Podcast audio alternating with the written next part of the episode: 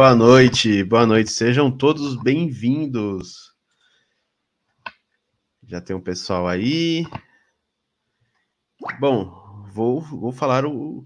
Hoje nós temos convidados de gabarito, hein? Deixa eu pegar aqui o, o currículo, porque.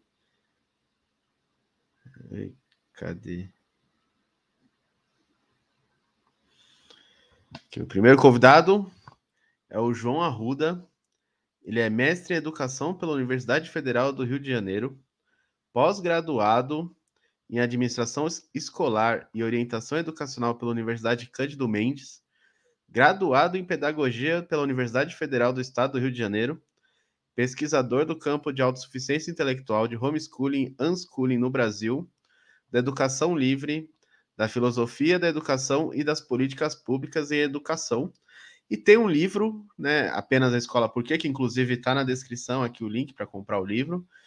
Mas boa noite, João. Seja bem-vindo. Opa, boa noite. Tudo bem? Boa noite a todos. Boa noite, Ojeda. Boa noite. E temos a Bianca. Deixa eu pegar aqui o, o currículo dela. Bianca Colombari, ela tem um canal aqui no YouTube. Ela está no último semestre de graduação em psicologia é, trabalha como recrutadora, produz conteúdo nas redes sociais sobre homeschooling, sobre educação domiciliar. Aliás, muito interessante. Ela tem um perfil no Instagram, é, o link está aqui na descrição. Muito interessante mesmo. Ela faz ali trabalho com as filhas dela, muito legal. E é isso. Bem-vinda, Bianca. Boa noite. Olá, boa noite, pessoal. Já deu Go Live lá no, no seu canal também? Já tá rodando lá também. Aí sim. Bom, eu dei um, um, breve resumo do currículo de vocês, mas o melhor seria vocês se apresentarem, né? Vamos começar pelo João. João, se apresenta aí pra gente. Ah, bom, acho que o, o, breve resumo aí já, já foi mais do que o, o suficiente, né? É basicamente isso aí mesmo.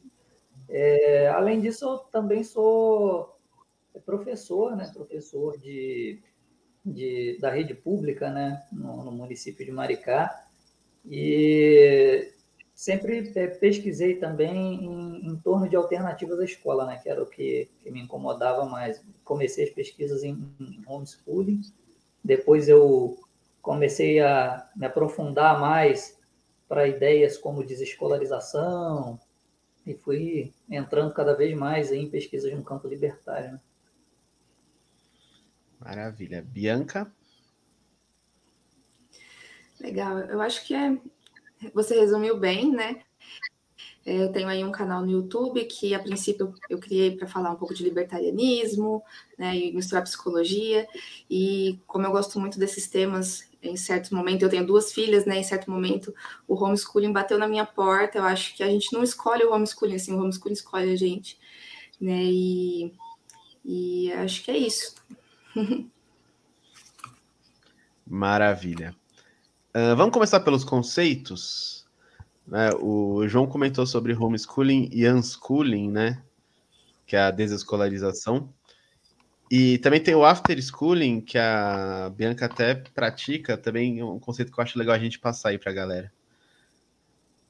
É, é, o after schooling eu devo é, admitir que assim foi a primeira vez que eu tive a oportunidade né, de ter contato com alguém que faz after schooling, acho bem bacana.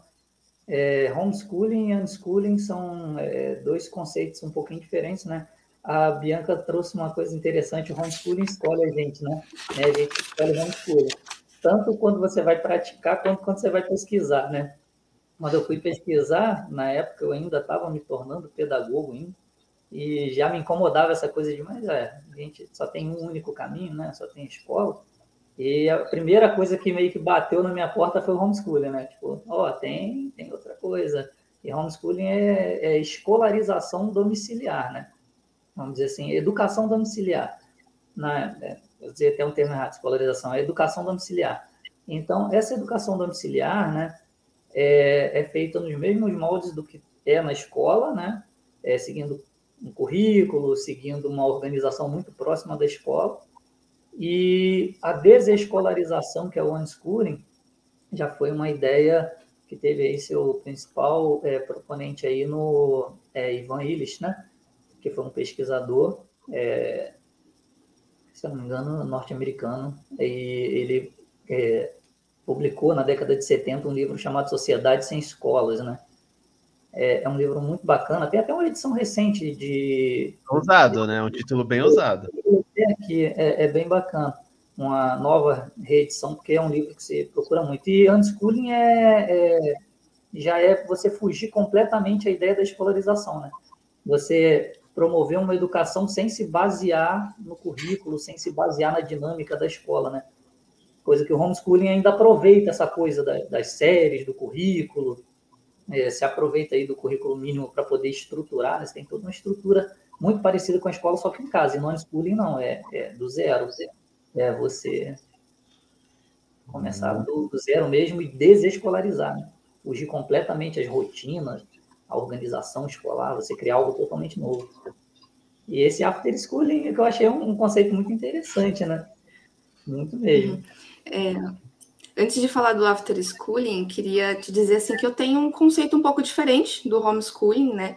É, digamos que eu acompanho bastante famílias que praticam e tal, e algumas sim, na verdade, principalmente no começo, se desesperam bastante por seguir um currículo bem parecido com o da escola, né? E aí acaba que perde um pouco, porque você, de certa forma, traz a escola para dentro de casa e não é bem isso que a gente procura, né? Então, o interessante do homeschooling é, é transformar isso no mais livre possível, né? Ver o método e o currículo que funciona para a sua família e para cada criança, né? Então, dentro da escola tradicional, né, é, do ensino formal, como a gente conhece, é muito difícil o seu filho chegar e falar professor assim, ah, professor, eu, eu já estou indo bem em matemática, será que eu posso estudar um pouquinho mais de gramática, né? Eu me interesso mais agora. Isso não acontece. E em casa, isso é totalmente possível, né? É, a gente vai mexendo um pouco esse currículo, mas sim, tem, tem digamos assim, certos goals, como eu posso falar em português, é umas metas assim que a gente espera mais ou menos alcançar, né, com, com as crianças, enfim. E o after schooling, eu acredito que muitas pessoas façam, mas não é, de forma sistemática, né, que é quando, é basicamente quando os pais, eles acompanham realmente como está sendo o desenvolvimento, dos filhos, não colocam tudo nas costas da escola, né, tipo, ah, o lugar de criança na escola, eles têm que ensinar tudo isso para os meus filhos. Não, você acompanha, revisa o que está sendo ensinado na escola com as crianças, né, e tem essa proximidade. Então, é, é uma boa opção para quem ainda acaba trabalhando muito no dia a dia, não tem tanto tempo é, nesse período é, do dia e de tarde, né, para passar com seus filhos, mas ali naquela, naquele período da noite, quando está todo mundo em casa, e passar esse momento junto e conversar sobre a escola, conversar sobre o que aprendeu. Então, o after schooling é basicamente isso, mas de uma forma mais sistemática, não é, não é tipo, tipo, ah, de vez em quando, ah, deixa eu ver esse caderno, não é exatamente isso, assim, tá? Muito legal. É, eu vi um documentário já faz algum tempo que era sobre é, formas alternativas de educação. Era norte-americana, não vou me lembrar o nome do documentário agora. Mas eu vi uma coisa muito curiosa que eu acredito que seja unschooling e não homeschooling, mas na época eu não entendi muito bem. Hoje eu já vejo que tem mais a ver. Que era assim: uh, as crianças estudavam muito matemática era uma família de engenheiros, os pais eram engenheiros, acho que a mãe era engenheiro, o pai era físico, algo assim. E as crianças estudaram assim a, até o nível universitário, matemática até os oito anos. O negócio é absurdo. Mas eles eram muito bons nisso. E os currículos depois dessa idade foram currículos direcionados assim, história e literatura ao mesmo tempo, estudando e lendo sobre um autor naquele contexto histórico que você estava estudando. E aí os pais explicam que faz muito sentido, porque a matemática alimentou muito fortemente a lógica naquelas crianças. E depois, na hora dela interpretar, faz muito mais sentido ela interpretar uma literatura sabendo o contexto histórico e entender a, histórica, sabendo, a história sabendo como as pessoas agiam, como que elas pensavam. Então, para mim, fez muito sentido na hora, não entendendo se era homeschooling, unschooling, não sabia diferenciar Mas, pô, eu achei genial. Eu olhei e falei, pô, é muito legal. Porque você abre uma janela de conhecimento e hoje como que funciona a escola? Você tem uma meia hora de matemática, acabou, vem a professora falar de biologia. Meia hora de biologia, acabou, intervalo, vai lá comer os seus cheetos. Depois acabou, vem a aula de química. Você não entende nada, não tem um continu uma continuidade, você só vai ter aula de química de novo. É, e parte da educação é conquistar a atenção. Então, aquela meia hora, 50 minutos de aula, 15 minutos é só para conquistar a atenção das crianças. Na hora que você conquista aquela atenção, acabou. Aí vem a professora falar de literatura. Pô, a criança estava começando a entender a matemática, aí vem a professora falar. Aí ela vai ler, mas ela não vai ler porque ela quer, porque você despertou esse interesse. Ela vai ler porque ela é obrigada a ler, porque vai ter uma prova sobre o livro. Cara, isso é o um inferno. Eu, eu acho que isso, é, isso faz atrapalha mais a educação do que propriamente educa, né? É, se não faz sentido para a criança estudar aquilo, se ela não entende por que, que ela está aprendendo aquilo, ela vai esquecer logo. No máximo, ela vai aprender para aplicar na prova e só. Igual, eu tenho certeza que nós todos estudamos diversas coisas que a gente não lembra nada hoje em dia, né? E as coisas que a gente mais lembra são aquelas que a gente estudou fora da escola, né? Que a gente se dedicou porque a gente gosta. É, tem, tem uma coisa curiosa, que assim, é, falando sobre isso, falta conexão, né? Que foi o problema que o Egeda trouxe, não tem uma conexão. E, basicamente, o que a Bianca também está falando é que eu acho que todos vocês vão ter esse mesmo problema o que a gente não lembra é exatamente aquilo que está no ensino médio. É no finalzinho daquele segundo segmento e no ensino médio, quando tem muito dessas aulas separadas, desconexas, que os professores não têm tempo de, de conversar. Eu, por exemplo, sou um professor de, de primeiro segmento, aula para quarto, quinto ano, crianças de 9, 10 anos, e eu sou um professor regente da turma, eu dou aula de tudo. Então, eu ainda tenho aquela liberdade de falar assim, hoje eu só vou dar matemática, hoje eu só vou dar história. Eu crio um contexto da semana, no meu planejamento, faço tudo direitinho. Geralmente, a, as coisas que a gente mais lembra da escola são dessa alfabetização até esses 10 anos de idade, né? Que a escola ainda tem um certo significado maior para a gente. Mas depois começa a ficar tudo muito desconexo mesmo. Os professores não, não têm como ficar conversando entre si, criando ah, o professor de história falar, não, eu vou criar um tema da semana, todo mundo segue. Não, não existe esse, essa, essa conversa, essa coisa, né? E é um, um grande problema do, do currículo, né? É, aquela questão lá conceitual é, do, do homeschooling, né, do, do unschooling, acaba que até para a questão de legalização, é, o pessoal que, que luta né, pela, pela legalização, pela regulamentação do homeschooling, tenta também se vincular a essa coisa de, ó, a gente não está fazendo nada de muito diferente do que é a escola, a gente vai seguir o currículo. Até que os projetos de lei que tem aí tratam é disso, da possibilidade de você fazer exatamente o que se faz na escola, só que em casa, né? Ou seja, não, a gente vai seguir o currículo bonitinho, a gente vai é, exatamente aquilo que está previsto para aquela idade, a gente vai estar tá fazendo aquilo, vai ter provas para certificar e tudo mais, né? Tipo, é, essa experiência, vida, né? Uma prova anual. Né? Né? O é, projeto sim. de lei tem uma prova, o Enem, o Enad da vida anual, só para ir medindo se está no nível daquela série. É, porque é uma perspectiva de controle, né? Aí eu acho que essa que é a grande, a, a maior diferença para o unschooling, né? Que o unschooling não tem nem como você tentar discutir legalização de desescolarização, né? Você tentar discutir uma coisa completamente livre. Aí o governo já pensa, peraí, completamente livre? Hum, não, não me pega bem essa ideia. Como é que a gente controla? Como é que a gente sabe o que você está ensinando? Né? Como é que a gente sabe o que você está planejando? Né? É, não, mas porque eu, como professor, tenho que ter um planejamento, tenho uma pasta, uma pilha de papéis, assim, que ao longo do ano, toda semana eu tenho planejamento. Então, é tudo muito controlado. Tem inspeção, tem um monte de gente em cima de você ali para saber o que, que você está ensinando, como você está ensinando, né? E o homeschooling, na, na, nos projetos que, que, buscam legalizar, acabam, claro, para virar lei, você tem que se sujeitar né, ao, ao, controle, né? Coisa que o unschooling já é no campo da desobediência civil, né? Já é aquela coisa mais. Tipo assim. Mais radical, eu, né? é, mas, é, muita gente Faço acaba falando. que eu que... quiser.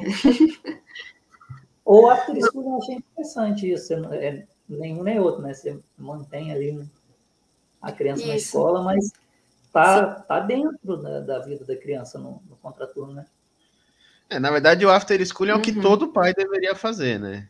É. Que, é, tendo escola obrigatória, sim, sim. infelizmente, participe da educação do seu filho, porque podem estar ensinando um monte de groselha para ele e daqui a pouco você não reconhece mais ele, ele não reconhece mais você, você ah, perde sim. toda a autoridade dentro do seu lar e aí vira uma bagunça. É, sim, mas o pior é que é o mais comum, né? Você conversa com os pais, tipo, ah, só repete aquele mantra, né? Lugar de criança na escola, a escola é responsável pela educação dos meus filhos. Já por que, que você é pai e mãe, então? Qual é a sua responsabilidade nessa, nessa situação, né? E esse mantra é tão repetido e evidencia o que a gente estava falando exatamente sobre isso, né? Sobre esse controle mesmo. Uh, se você não, não é capaz de conseguir pensar numa alternativa, então o controle está funcionando bem, né? É exatamente isso. Foi exatamente isso também que é, o, o até mencionou do, do livro, né, que foi a coisa que mais me, me incomodou depois, foi essa coisa do controle. Porque apenas a escola, por quê? Né? É aquela coisa, tá, né? a coisa está tão bem, é, é, o controle está tá tão coeso que você nem consegue pensar numa alternativa, né? É aquele mantra, lugar de criança na escola, assim como os adultos. O lugar de adulto é o quê? Trabalhando, você tem que ganhar dinheiro, né? Parece que... uma sociedade de robôs, né? É, então é, tem tudo, que ser né? CLT. É, tem que ser CLT. Então, ou então você tem que ser o quê para você ser melhor recompensado ainda? Um agente do Estado. Né? Você é um agente Concursado. Estado, aí, você vai ser muito bem recompensado. Né? É, eu até lembro que é, há um tempo atrás, eu, acompanhando na, nos stories do Ojeda, o Ojeda falando sobre é, como que o agente do Estado, né? Alguém perguntou se libertário podia ser funcionário público. Eu achei isso muito interessante, porque eu sou libertário e sou funcionário público. Isso foi ano passado. Aí hoje eu estava falando de uma situação que depende do quanto que ele trabalha, eu acho que foi mais ou menos isso, mas eu não lembro exatamente como foi, de como que ele trabalha dentro do Estado, se tornando um agente dessa, dessa coerção, né?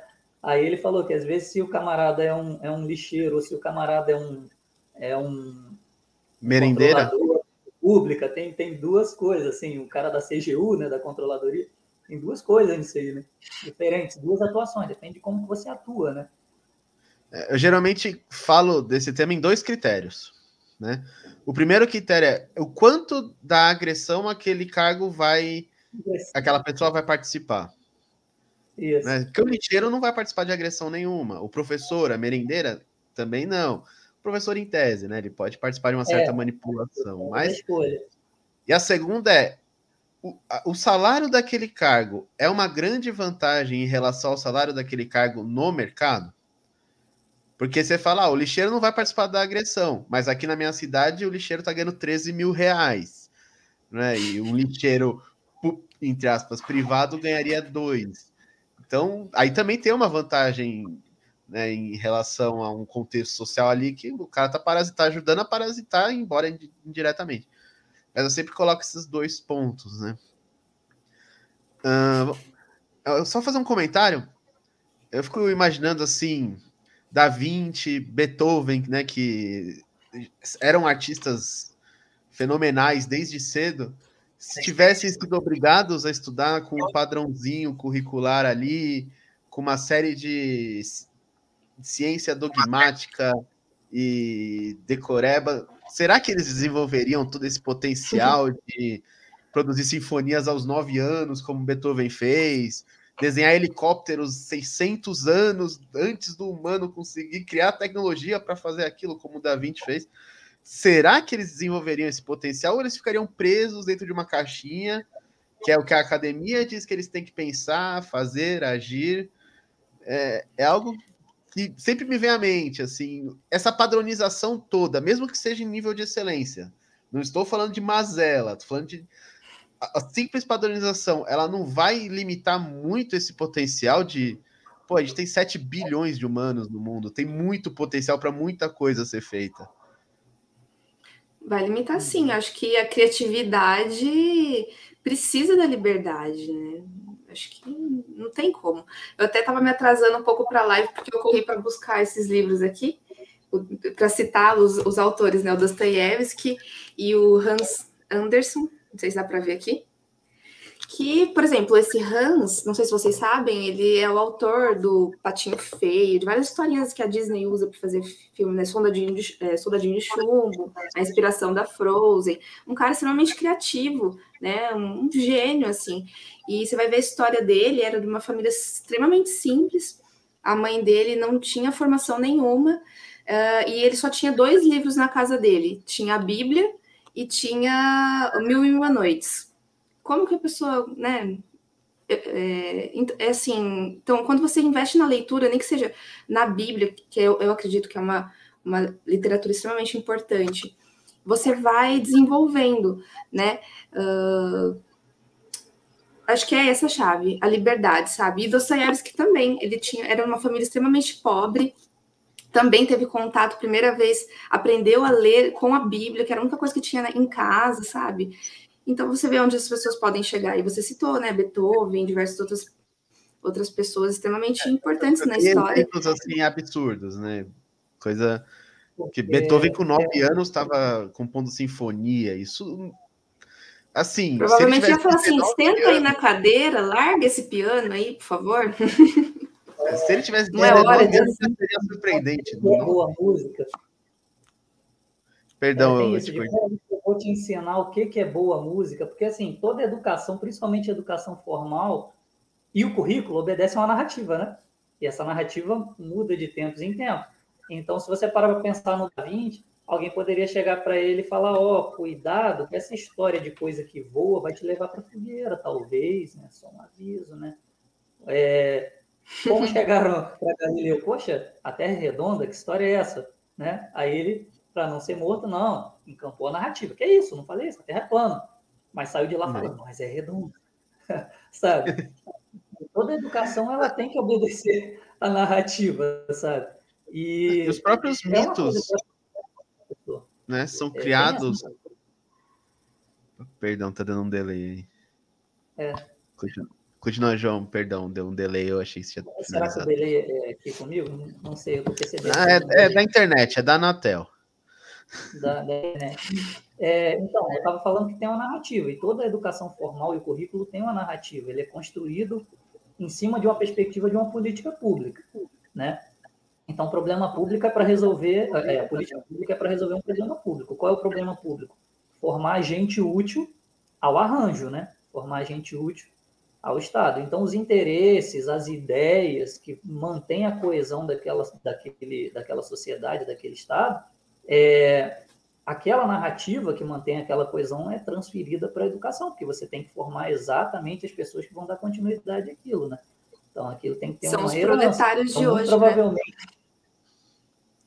É, muito provavelmente o Beethoven, esses grandes gênios, se não tivessem liberdade, como a Bianca colocou, então eles estariam controlados pela narrativa em algum momento. Ah, poderiam até ser geniais, mas não poderiam botar isso para fora. Em hipótese alguma. Isso custa vida, dependendo da situação. Tem uma pergunta no chat sobre regulação, mas eu quero falar disso daqui a pouco, tá? Então, deixa eu até pegar o nome do rapaz aqui. O Alexandre, não é nada contra você, é que eu quero dar um contexto todo para a gente chegar nas perguntas e aí sim entrar nesse tema. É, isso que o João acabou de falar me lembrou bastante ali o filme Tempos Modernos do Charlie Chaplin, aquela cena dele apertando as porcas, assim.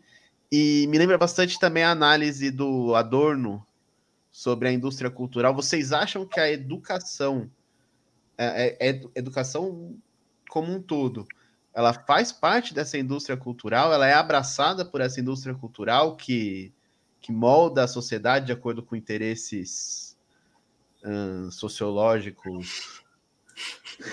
De forma... Com certeza, isso é óbvio. É de forma explícita, eles nem escondem, tanto é que tem um plano. Quando a pessoa faz um plano nacional de educação, um plano municipal de educação, um plano estadual de educação e bota direitinho, ninguém lhe deixa nada implícito, escondido, deixa explícito o que quer. Então, assim, o Estado deixa muito explícito o que, que ela espera que saia da escola. Né? O, o que, que ele espera que saia da escola e as preocupações caso isso não aconteça, né? Porque o Estado tem preocupações caso não saia exatamente aquilo que se espera, né? É, por isso esse alarde todo em relação ao homeschooling, né? É interessante que, não sei se você quer falar da parte histórica, talvez o João saiba até mais que eu, mas a escola é, moderna, né? As crianças irem para a escola formal surgiu né, com essa necessidade, né, de controlar realmente uh, o que as pessoas estão aprendendo, o que elas vão pensar. Então, e isso se permeia até hoje, porque está na raiz da escola moderna. Não tem muito como, tipo, ah, eu vou mandar meu filho para uma escola cristã, mas a raiz é a mesma. Segue um plano.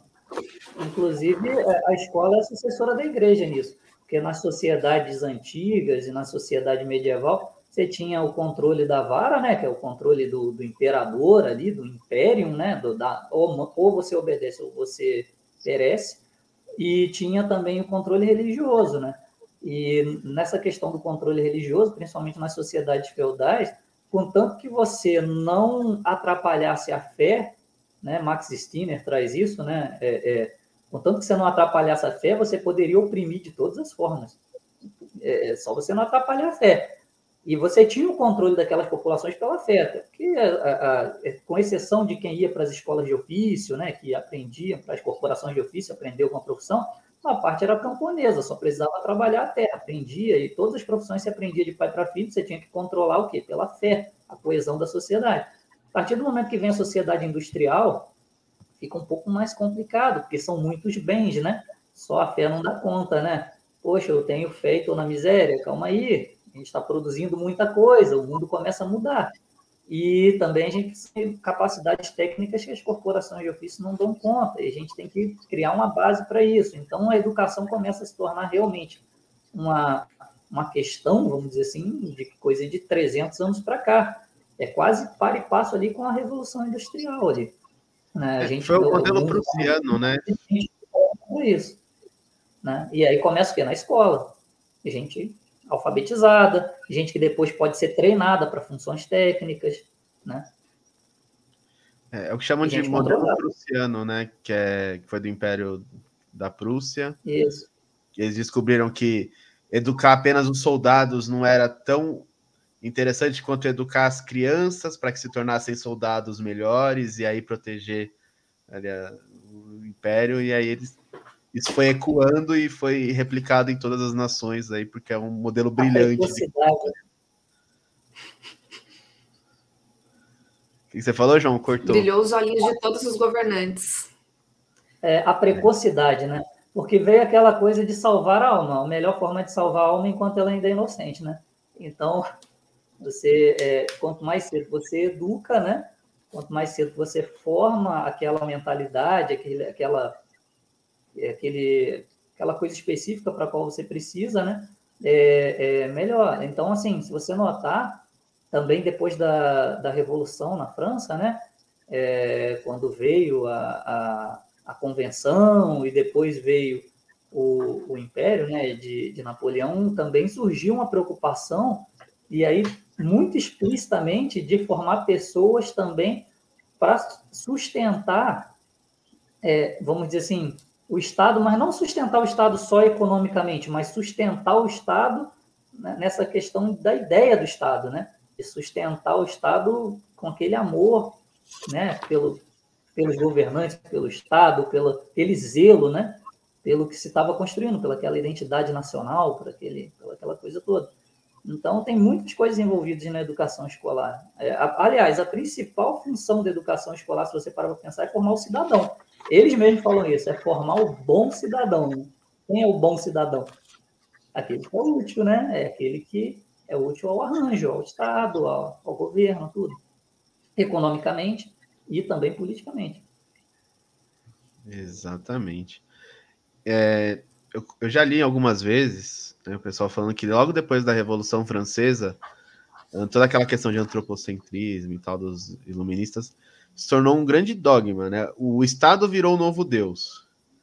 Na verdade, eles tiraram a tirania da Igreja Católica do palco e, e o Estado assumiu esse palco para continuar com a mesma tirania e tudo mais. E as escolas, né, até hoje, elas retratam esse formato dogmático de educação, de, de não conteste o Estado, não conteste até o próprio professor, a própria figura do professor, ele está naquela situação de autoridade de uma forma incontestável. Que eu, eu me recordo quando eu era mais novo, né? Porque menor é, não era muito menor. Mas eu me recordo de muitas vezes que eu fiz perguntas que o professor se ofendia na aula. Porque ele não sabia explicar, por exemplo, uh, ele passou lá o teorema de Pitágoras. Aí eu pergunto, tá, professor, mas como que o Pitágoras chegou nessa conclusão de que o, o quadrado dos catetos é igual ao quadrado da hipotenusa? Como que eu posso ter uma ideia igual a essa? Aí ele fala, moleque, você tem que decorar que o quadrado do cate... da soma dos catetos é igual ao quadrado da hipotenusa.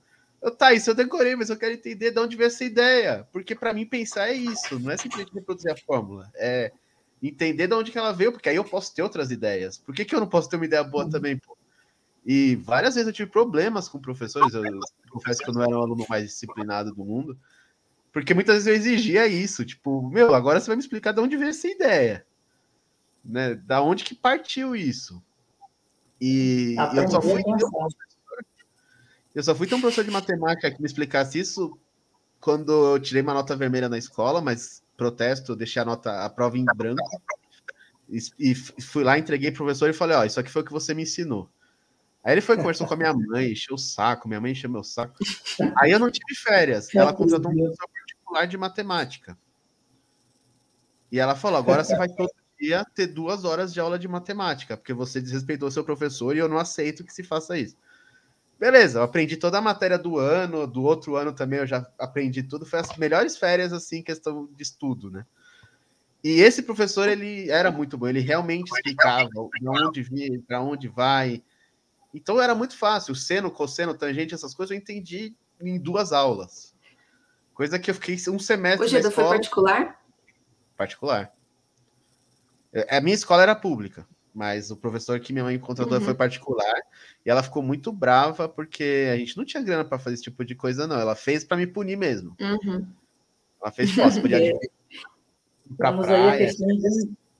a, gente tem aí uma questão de um agente público, né? Então, é... ele está circunscrito a, a, a, talvez algumas coisas ali, né? Então, é, é, é porque é espinhoso isso daí. Dependendo de como que, que você vai dar uma aula, se você, como agente público, toma liberdade demais, você entra, às vezes, num campo desconhecido, você pode abrir, abrir brechas para ser atacado. É, então, de vez em quando pode surgir, da mesma forma que surge aí no campo dessas disputas políticas, ideológicas, aí, escândalos de professores doutrinadores, né? Então, assim, é, é, é bem, bem complicado. E, às vezes, um professor particular pode ter um, pouco, um pouquinho mais de liberdade para, né, é, é, Hoje eu olho para essa situação é e até penso. Pô, talvez o professor não tenha me respondido, não porque ele não sabe, mas porque talvez isso fosse quebrar o ritmo da aula, fosse atrapalhar é. a aula. Era aquela coisa planejada ali. É, eu tinha professores que eu ficava no intervalo conversando com eles sobre a matéria. É, eu uhum. sempre assim, ou eu estava na biblioteca estudando por conta, matando aula para estudar, ou eu estava conversando com os professores nos intervalos das aulas, inclusive de outras salas. Eu ia para outra sala estudar a matéria deles, porque a matéria da minha sala era chata. Então eu era rebeldão, assim, na escola. escola isso é bom. Não, tem isso também, né, que o João comentou, e você comentou, Gida, né, do professor às vezes não saber onde que tá pisando, não querer fugir ali, né, muito porque não sabe o que, que vai virar, né? Mas também, infelizmente, acho que não é o caso do João, mas tem muito professor despreparado, né? Da mesma forma que eles colocam isso para os alunos, né, dessa decoreba, talvez foi a forma que ele aprendeu também, né? Então ele realmente não sabe, nunca parou para pensar às vezes. É, tem dessas coisas. E também é muito complicado você fugir do ritmo de aula. Isso, aí também a gente entra numa coisa relacionada ao homeschooling que acaba sendo uma vantagem do homeschooling ou do unschooling ou de outras formas de educação que não escola. É, na escola, o que, que acontece? Você vai planejar uma aula, você não está planejando para um, você está planejando para 20, 30. Dependendo da situação, o Brasil tem realidade muito distinta. Tem lugares em que a, a estrutura é ótima, tem lugares que não. Você pode estar tá planejando para 40, 50 turmas é, multisseriadas, que você tem gente de várias séries dentro de uma, uma mesma turma. Então, isso é, é, acaba gerando uma desvantagem muito grande no sentido do nivelamento, porque o professor é um só, né? Então, dependendo de como heterogêneo uma turma é, para ele dar conta de muitas coisas diferentes, é muito complicado para ele fugir. Então, ele tem que meio que criar um script ali muito, é, muito firme, né? Enquanto no homeschooling, é mesmo que você siga, né, o currículo, é, vamos dizer, o esqueleto do que seria, né, a, a, a educação escolar, é, como a Bianca tinha falado no início do vídeo, você ainda tem uma liberdade de avançar mais onde você está podendo, de retroceder mais um pouquinho onde não está avançando, e você ir nivelando a coisa, porque você está tratando o quê? Com uma criança, duas crianças, um adolescente, você está tratando com seu filho, você tem outro nível de abertura, né? Então você também não entra em terrenos espinhosos, tem todas essas coisas, né? Que, que... E outra, uhum. essa coisa do próprio contato de aprender, porque quem ensina também aprende. Eu, como professor, enquanto eu ensino, eu aprendo. E você ainda tem isso de forma muito ampliada quando você está fazendo isso em família. Eu imagino que deva ser uma experiência maravilhosa. Eu não tenho filhos assim ainda, e, mas eu fico imaginando que isso deva ser uma coisa que a, que a Bianca deve todos os dias assim é, é, se deliciar com isso daí, né? Com, com essas experiências. E no homeschooling uhum acontece isso de forma muito mais intensa do que numa sala de aula com muitos alunos. Acontece na sala de aula, mas é tanta coisa para você dar atenção, sabe? Você não consegue focar, né? Uhum. Uhum. Eu acho que aí você entra na questão que eu acho que o melhor método para o homeschooling é o amor, é o contato ali de, de, de pais e filhos, coisa que não dá para ter com o professor. É, como que o professor vai ter esse relacionamento amoroso mesmo com 40 alunos? É impossível, ele até mantém esse distanciamento para se proteger. E é muito, muito gostoso. O aprendizado é significativo para a criança e para os pais também, porque eles revisam algumas coisas, aprendem coisas novas todos os dias. É simplesmente muito, muito é, satisfatório. Esse ponto é que eu queria entrar agora. Tem uma pergunta do Alexandre aqui que também vem a calhar que é, seria a alfabetização a parte mais difícil do homeschooling e derivados? A parte talvez exija um profissional especializado. E aí eu emendo essa pergunta, essa, esse comentário, um, porque muita gente acha que homeschooling é o pai pegando um livro didático e lendo para o filho. Aí a pessoa pensa, pô, mas se o pai não teve uma, uma educação naquela matéria, ou se o tema mudou, né? Sei lá, que nem a língua portuguesa, que a cada 12 anos entra um cifrão, sai uma, um trema, entra uma cedilha. É, muita gente acha que o homeschooling é o pai ensinando o filho diretamente. E não é exatamente isso, né? É, não, o pai e a mãe. Tá, tá, desculpa, pode falar, João. Não, pode falar, Bento, não? É, eu ia falar que o pai e a mãe, né? Os pais estão ali para dar esse suporte, não ensinar necessariamente, né? Uh, a parte da pergunta, né, da alfabetização, eu acredito que seja a parte não a mais difícil, mas eu acho que é a principal, essencial, assim, para no sentido de conhecimento mesmo, construção do conhecimento durante esse processo, porque o, os homeschoolers, eles leem bastante. Você pode ver, assim, a maioria, né, principalmente da educação clássica, que eles frequentemente lê, resume, lê, resume, lê, resume. A vida é basicamente isso, né? E, e, e conversam com os pais sobre o que está conversando, está aprendendo. Então, talvez sim seja a parte essencial, por isso que eles perguntam tanto sobre isso. Não acredito que precise de nenhum profissional. Acho que simplesmente ter um pouco de paciência. É, não sei se existe um, um, método mais fácil, acho que depende, depende muito da família, do jeito que a, aquela pessoa consegue dar o suporte. Mas é, aqui em casa, por exemplo, o, fone, o fônico funcionou super bem, né? Mas. E ela aprendeu super rápido, né? Às vezes parece meio frustrante, fala assim, não, mas já era para estar tá aprendendo. Aí, de repente, do dia para noite, parece que acorda, sonhou com alguém ensinando, sei lá, e aí naquele dia ela aprende. Mas é, é essencial para o homeschooling aprender a escrever, né? Mas não, acho que não precisa de um profissional específico para isso, não. É, até entre os professores, alfabetizar é um desafio. É, se você parar para pensar, aconteceu comigo. Depois da pandemia, o déficit em alfabetização foi enorme. Eu sou um professor que sempre peguei turmas de quarto, quinto ano.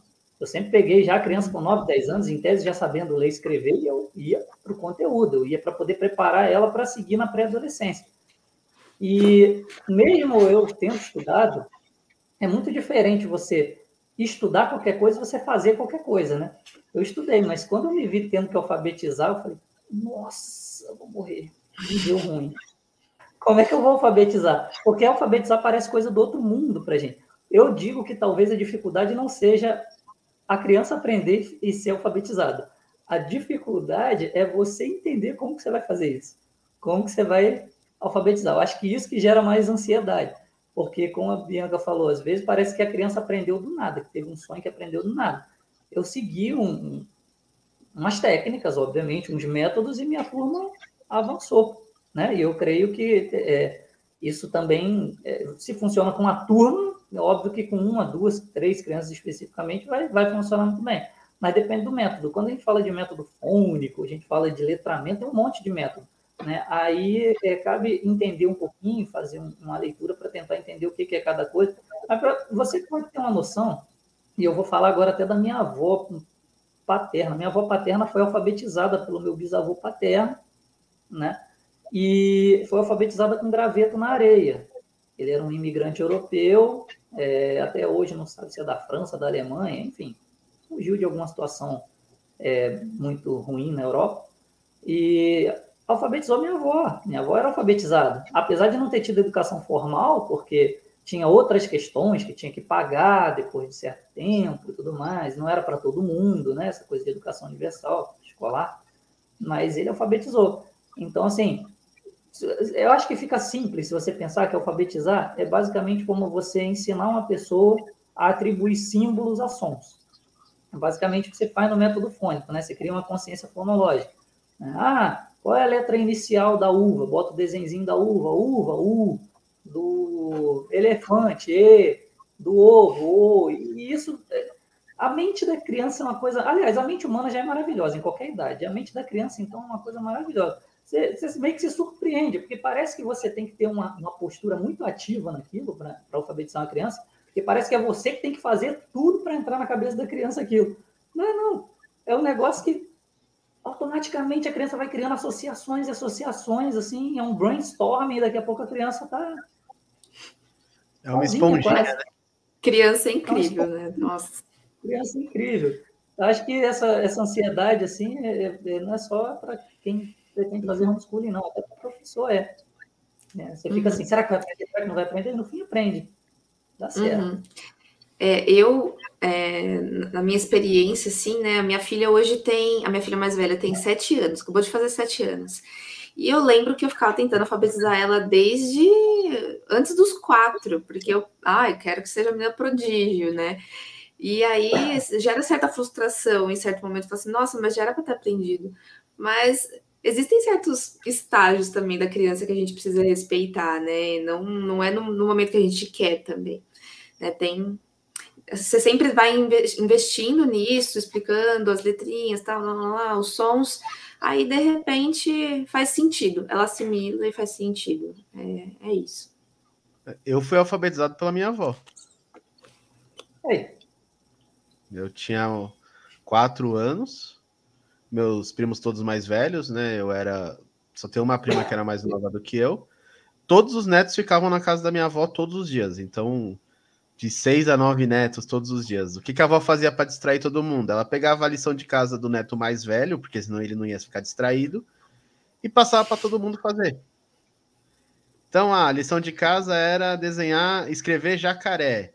Aí ela ficava lá, J com A, C. E assim eu aprendi. Na escola todo mundo achava que eu era superdotado, tal, mas não é, porque minha uhum. avó, esse era o jeito da gente brincar sem bagunçar a casa, né? Porque crianças, deixar seis crianças lá nove soltas em casa, vai destruir tudo. Mas você falou tudo aí, porque educação não é exatamente seguir um currículo, né? Educação é isso, é você conviver, é você brincar, porque em todos os momentos a gente está aprendendo, principalmente a criança. A criança está aprendendo quando você pede para ela, ela levar o lixo lá fora para você, ela está aprendendo em tudo, te observando, né? Nas tarefas vendo você da cozinhar, casa. vendo você cuidar da casa, vendo, vendo você fazer uma obra na casa, vendo você andar de carro, vendo você consertar um carro, tudo. Sim, né? educação é você formar um indivíduo completo, né? Não só em conhecimento formal, mas em moral, né? Conduta, uh, virtudes, tudo, tudo. É, e a minha avó, ela fazia um negócio que eu achava genial, né? Ela, minha avó teve até essa, a quarta série só, né? Ela fazia ditado com a gente, ela fritava bolinho de chuva, fazia uma calda de chocolate bem gostosa. Ela fazia ditado, você só comia se acertasse. Só que os mais velhos teriam uma vantagem aí. Então ela falava, o, ditado para os mais velhos era assim: jiboia, gigante, caçamba, que são palavras difíceis, C cedilha, G, J, acento. Aí para mim, que era muito mais novo, bola, né, casa, ovo, e acertou, come o bolinho de chuva. Então você vê a sensibilidade que ela tinha. Eu acho isso, quando eu penso nisso, eu falo, nossa, como ela era inteligente, assim de reconhecer essa necessidade diferente em cada um e de entregar, porque ficava muito legal, ficava muito interessante acertar. Pô, eu falei o ovo ali, vou ganhar o bolinho de chuva, tô feliz da vida. Pô, é, isso era muito legal. Nossa, hoje eu até me emocionei com você falando. Sensibilidade, é, pode essa palavra. Que a gente vive a prisão do método. Para tudo na vida. A gente vive a prisão do método. Você tem método para tudo. Você não pode fugir ao método. Você tem um método para você arrumar um emprego. Você tem um método para você ter suas coisas. Você tem um método para você educar uma criança. Você tem um método, se você for para a universidade, a primeira coisa que vem é a aula de metodologia da pesquisa. Né? A primeira coisa que o pessoal faz quando você vai para um, para um mestrado, para um doutorado, não importa o seu problema. O problema que você quer resolver não importa. O que importa, sim. E aí, qual vai ser a metodologia aplicada? Né? Mas, ué, a questão é o problema, né? Metodologia. Mas e se não tiver uma metodologia, eu pegar um pouquinho de cada coisa e descobrir um caminho e resolver o problema? Não, mas aí não é ciência. Não né? é, tem que ter um Não tem comprovação de que isso funciona, não pode. É, não, não pode. Até se isso realmente faz algum sentido quando se trata de ciências naturais, na engenharia ou na física, eu acho que você tem que ter um certo rigor metodológico com algumas coisas realmente, porque não, você não pode correr risco de erros que atrapalhem uma observação de um fenômeno ou, ou que você ateste alguma coisa. Mas principalmente na, nas questões de, de análise da sociedade, da economia, do, da educação, dessas coisas mais do, do meio humano, né? do, do, da, do conhecimento mais da área de humanos, é, a gente vive na prisão do método. Na educação também, a gente vive na prisão do método. Às vezes o que, que precisa é só sensibilidade. Sua avó tinha sensibilidade. Você não precisa de um método. Até isso complementando a, a resposta da pergunta lá que teve. O que gera ansiedade é que a gente pensa, o que, que eu vou fazer? Que método eu vou usar? Né? Às vezes é uma coisa tão natural, né? que vem da própria pessoa, uma sensibilidade de pensar, ah, ele vai ensinar. Então, assim, vou arrumar um jeitinho, algum jeitinho vai surgir. E o ser humano, ele evoluiu disso, de dar um jeito, né? porque que todos nós estudamos, né? E, e sabemos, é, o ser humano no período paleolítico não tinha instituições, né? Então a gente tinha que dar jeito. Então acho que isso é uma coisa intrínseca, natural do ser humano. Dá jeito. A gente tem que achar um caminho. E, uhum. e nem sempre serão os pais, né? Ah, Perdão. Perdão, pode falar, Bia. Não, eu ia falar que, e, e, com a sua fala, né, o exemplo da sua avó, a gente consegue já até riscar um mito do homeschooling da lista, né? De que para ensinar você precisa ser graduado, saber de muitas coisas. Isso não é verdade. Basta ter essa sensibilidade, amor e ensinar a criança como ela pode aprender. Você não precisa saber tudo, mas a, a criança precisa ter entender como buscar o conhecimento, sabe? E tornar interessante, né? Essa questão do bolinho de chuva, do pastelzinho, ela fazia você querer é, acertar. E ela facilitava muito para que eu e a minha prima mais nova também, que a gente acertasse tudo. E para os mais velhos, ela colocava uma dificuldade gigante, porque escrever ali jiboia gigante para uma criança de 8 anos é, é difícil. Você ouve com G, é, gigante, você ouve que é G. Você, você acabou de escrever jiboia. Opa, é G também, então é J. Você errou. Você não vai comer bolinho de chuva. Então, é, era tudo. Eu dei um exemplo bem banal, mas era assim com matemática. Ela, É, eu aprendia muito mais nas férias, passando o dia lá, do que quando ia o dia inteiro na escolinha. Ela devia ser a matrona da educação brasileira. Tô brincando. É mesmo, que é, ela, é. ela ensinou é, muita Às vezes, entre os comuns, né? Entre, entre as, os, as pessoas comuns, é que surgem é, as soluções mais criativas para muita coisa, né? É, a gente tem essa noção, é, tem outro mito também de homeschooling, que, ah, não, homeschooling é coisa de rico. Ah, bom, que eu me conste um imigrante europeu que chegou no Brasil com a mão na frente e outra atrás e tinha que ensinar uma criança com graveta e areia, não me parece alguém muito rico. Que era o caso lá da, do meu bisavô Sem e da minha avó paterna, sabe? Então, é, a questão é mais aí, é, acho que a questão maior nisso tudo aí é porque a gente atrelou um valor é, na certificação, né? E no, no, resultado final de todo esse processo escolar, que é o que prende muito é, é, a gente nisso daí. Por isso que quando se fala de homeschooling, se tem uma busca por regulamentar o homeschooling, né? Por legalizar o homeschooling. Qual é a ideia? É conseguir acessar o valor final da certificação que a escola é, compulsória, né? Dá, só que sem, sem você estar tá ali dentro de, desse processo de escolarização, dentro da instituição física propriamente dita, você tem um pouquinho mais de liberdade, mas ainda assim dentro de um controle. E no fim das contas, esse controle ele gera uma recompensa. Essa recompensa é o quê? É o certificado, né? E a partir daí você pode entrar em níveis maiores dentro da estrutura de controle e ir se certificando dentro dessa, dessa estrutura, né? Então, é, é essa que eu acho que é, que é a questão maior que prende, né? Quando você vai debater homeschooling, quando tem as opiniões a favor, contrário, geralmente as opiniões contrárias, né, são muito no sentido de não ter uma concorrência nesse, é, vamos dizer, nesse processo que leva a essas certificações e que leva a níveis cada vez maiores dentro da estrutura de controle. Até porque, em, em tese, é, são pessoas que, mesmo dentro da estrutura de controle, tiveram uma formação mais livre você não sabe exatamente o que vem disso. Uma grande crítica é isso, que muita gente fala assim, ah, mas aí pode virar uma fábrica de extremistas.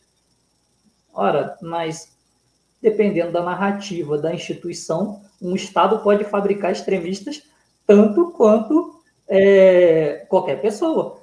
É, ah, Já fabrica. Agora vou aquele argumento que todo mundo fala, ah, o argumento ad Hitler, né? Tipo, o argumento nazista. Mas se você parar para pensar, foi o melhor exemplo que a gente teve. A gente teve um exemplo de um Estado nacional que conseguiu criar uma fábrica de extremistas, desde a educação nos níveis mais básicos, passando pela juventude hitlerista, tudo era preparado para formar os cidadãos, os cidadãos úteis àquela estrutura daquele Estado, né? E a gente para pensar, ué, foi o Estado. Ah, não, mas tinha um maluco no poder. Bom, pode ter um maluco no poder, assim como pode ter um maluco dentro de casa, né?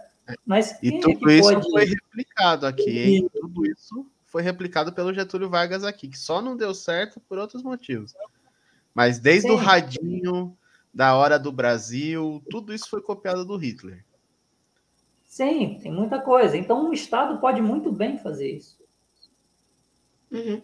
É, só complementando, eu vejo muitas famílias também, a, além desse, dessa questão da certificação, né?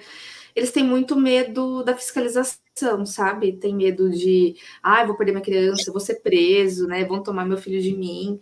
Um, eu acredito, eu nunca vi um caso de que tiraram da, o filho da pessoa, do, dos pais. Eu só vi caso dos pais terem que rematricular a criança na escola, né? Até porque, assim, os conselheiros tutelares estão muito acostumados a receberem denúncias, irem na casa da pessoa e ver aquelas crianças tudo mulambenta, vivendo no meio da sujeira, né? Enfim, com, sei lá, 500... Total.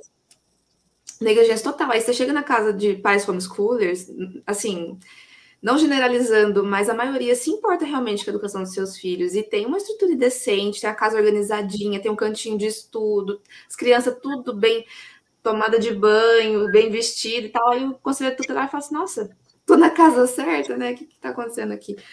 Mas é, é, eles têm muito medo, os pais têm muito medo disso acontecerem, infelizmente. Porque não é regulamentado, né? Essa questão da regulamentação. Porque hoje, o que, que acontece? É crime tem um crime lá. você tem é, é o artigo 246 do Código Penal, né? Que é o crime de abandono intelectual. Aí vê isso, né? Se você não levar para a escola, é abandono intelectual. Se você está ensinando em casa com a mesma qualidade ou até qualidade superior da escola, dependendo de como que você está fazendo, ainda assim é abandono intelectual. Só porque você não obedeceu ao artigo 205 da Constituição, da Constituição e o artigo 55 do ECA, né, que diz que é obrigatório estar na escola. É por isso que tem esse movimento para tentar regulamentar, para acabar com esse medo né, de é, uhum. ser. É... Se bem que, na verdade, o crime de abandono intelectual é um dos que tem uma das penas, se você parar para pensar, mais é, irrisórias. É um a três meses de, de prisão, e, enfim, é mais a, a questão da, da, perturbação, né? Tem um caso, é, é, e tem casos assim, que não é exatamente de prisão ou de perder a criança, realmente eu também não recordo de, de ouvir um caso desse, mas tem casos de multas. Uma forma que, que o Ministério Público ou é, algum interessado dentro do Poder Judiciário possa utilizar para poder é, garantir né, que, que que os pais assim recuem nessa, nessa hipótese é de multas, né? Multas pesadas, né? Não, não, vamos, vamos multar. Se você não cumprir a decisão de matricular, a criança vai ser multada em 30 mil, em 50 uhum. mil. Mas, então, assim, aquela coisa. Mas isso isso é bastante assim, é, é, uma poucas pessoas, isso acontece com poucas famílias, é. assim, no, no, contexto geral, né? É até importante falar isso, porque às vezes a pessoa fica com um pouco de medo até de iniciar o homeschooling. Uh, a NED tem feito um trabalho muito legal, né, de aconselhar e, é, as famílias que acabam passando por umas situações mais complicadas com essa questão do, do, do conselho tutelar, enfim. Mas, assim, tem alguns poucos selecionados advogados, acho que hoje é até uma sugestão aí para você se especializar em homeschooling, né? Que, assim, infelizmente ou não, a, a questão do abandono intelectual é extremamente subjetiva, né? Porque os pais ali não estão abandonando intelectualmente seu filho só porque ele não levou para a escola. Então é muito subjetivo.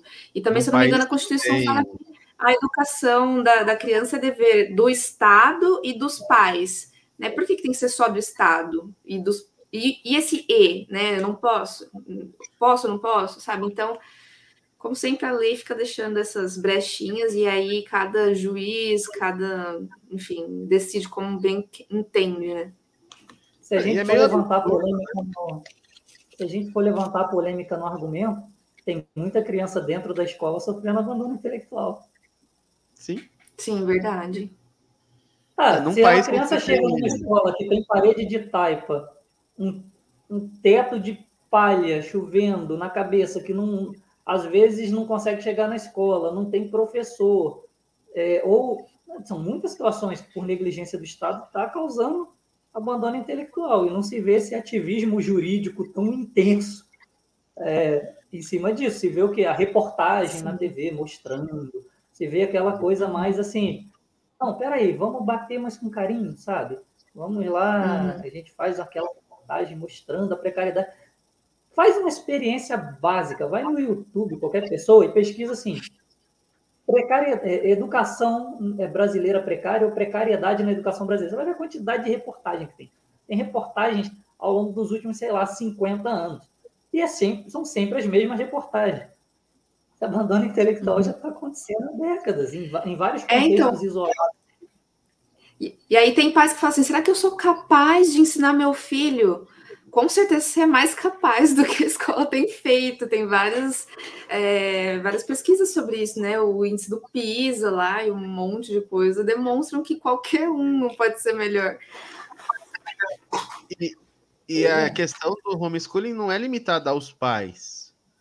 Né? Os pais estão acompanhando de perto e guiando a educação, mas não tem nenhum problema uma pessoa, uma criança que é filha de músicos, que não tem uma afinidade com química, contratarem um professor particular de química e, pô, depois de cada aula ir lá conversar com o professor, e aí, meu filho tá indo bem, né, tá fazendo pergunta, tá envolvido na aula, observar a aula também, se puder. Não, não tem essa limitação. É não, e até para não falar assim, ah, isso é coisa de rico, né? Contratar professor particular. Graças a Deus a gente está na era da tecnologia e os professores do YouTube são muito melhores do que o professor da sua escola. Você pode escolher qual professor você quiser. com o método que você quiser. Se eu não entendi com esse, eu vou testar o outro. E é muito, todo mundo tem internet hoje em dia, né? Até o escambo, se você parar para pensar. Até o escambo pode ocorrer. Num ambiente de, de total liberdade, vamos falar agora numa perspectiva libertária, você pode ter um escambo. Ah, você é músico? Eu, eu, sinceramente, não entendo nada de música. Eu me arrependo muito na minha vida de não ter tido oportunidade de ser musicalizado. Adoraria saber tocar um instrumento e entender, entender de música. Para mim, eu olho uma partitura e me parece uma, uma linguagem alienígena. Parece que eu estou lendo aquela língua de Star Wars. Assim. Para mim, não, não tem nexo nenhum aquele negócio. Mas, olha, tem alguém ali que é músico, sabe? E eu alfabetizo. Então, o outro lá é bom na matemática, porque é engenheiro, tem um outro que tem a noção de química. Então, é, é aquela coisa do auxílio mútuo, né? Troca é serviços, né? Eu, assim, quando eu fui fazer minha pesquisa, eu fui muito em cima dessa coisa de, de pô, apenas a escola, porque o que, que a gente poderia ter no lugar da escola? Só poderia ter alguma coisa para elevação do espírito humano se tivesse esse auxílio mútuo, né? Num ambiente de total liberdade, tudo é possível. Posso chegar e, Ojeda, ensino isso para o teu filho, o Ojeda vai ensinar um outro para minha filha, para o meu filho, ensina Bianca, a gente faz live e tipo, ó, é, eu falo para o meu filho, ó, tem lá, o tio Ojeda lá vai se, se conectar lá às sete horas lá, vai, vai ensinar para vocês lá, para a filha da Bianca, para o filho do João, entendeu? Eu vou me conectar e a gente vai trocando dentro dos horários que a gente tem, porque a gente também tem que produzir a vida material, tem que trabalhar, e tudo se organiza dentro de um, de um, um ambiente de liberdade, né?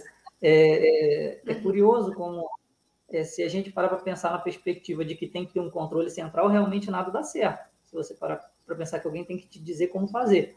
Mas se você tiver aquela disposição de fazer, muita coisa é possível. Tudo, para falar a verdade. É igual você falou mais cedo, né? É, se dá um jeito. Quando você tem liberdade, tem criatividade para se dar um jeito. É isso. E Sim. tem algumas críticas que sempre são feitas ao homeschooling, que, na minha opinião, são espantalhas, mas eu queria saber a opinião de vocês. Acho que a principal delas é sobre a socialização da criança. Nossa. Essa Não, você pega. É, deixa, posso falar? É, você pega uma criança que. um adolescente que frequentou a escola lá, né, desde os quatro anos de idade, tal, tal, tal. Com quem que eles gostam de socializar?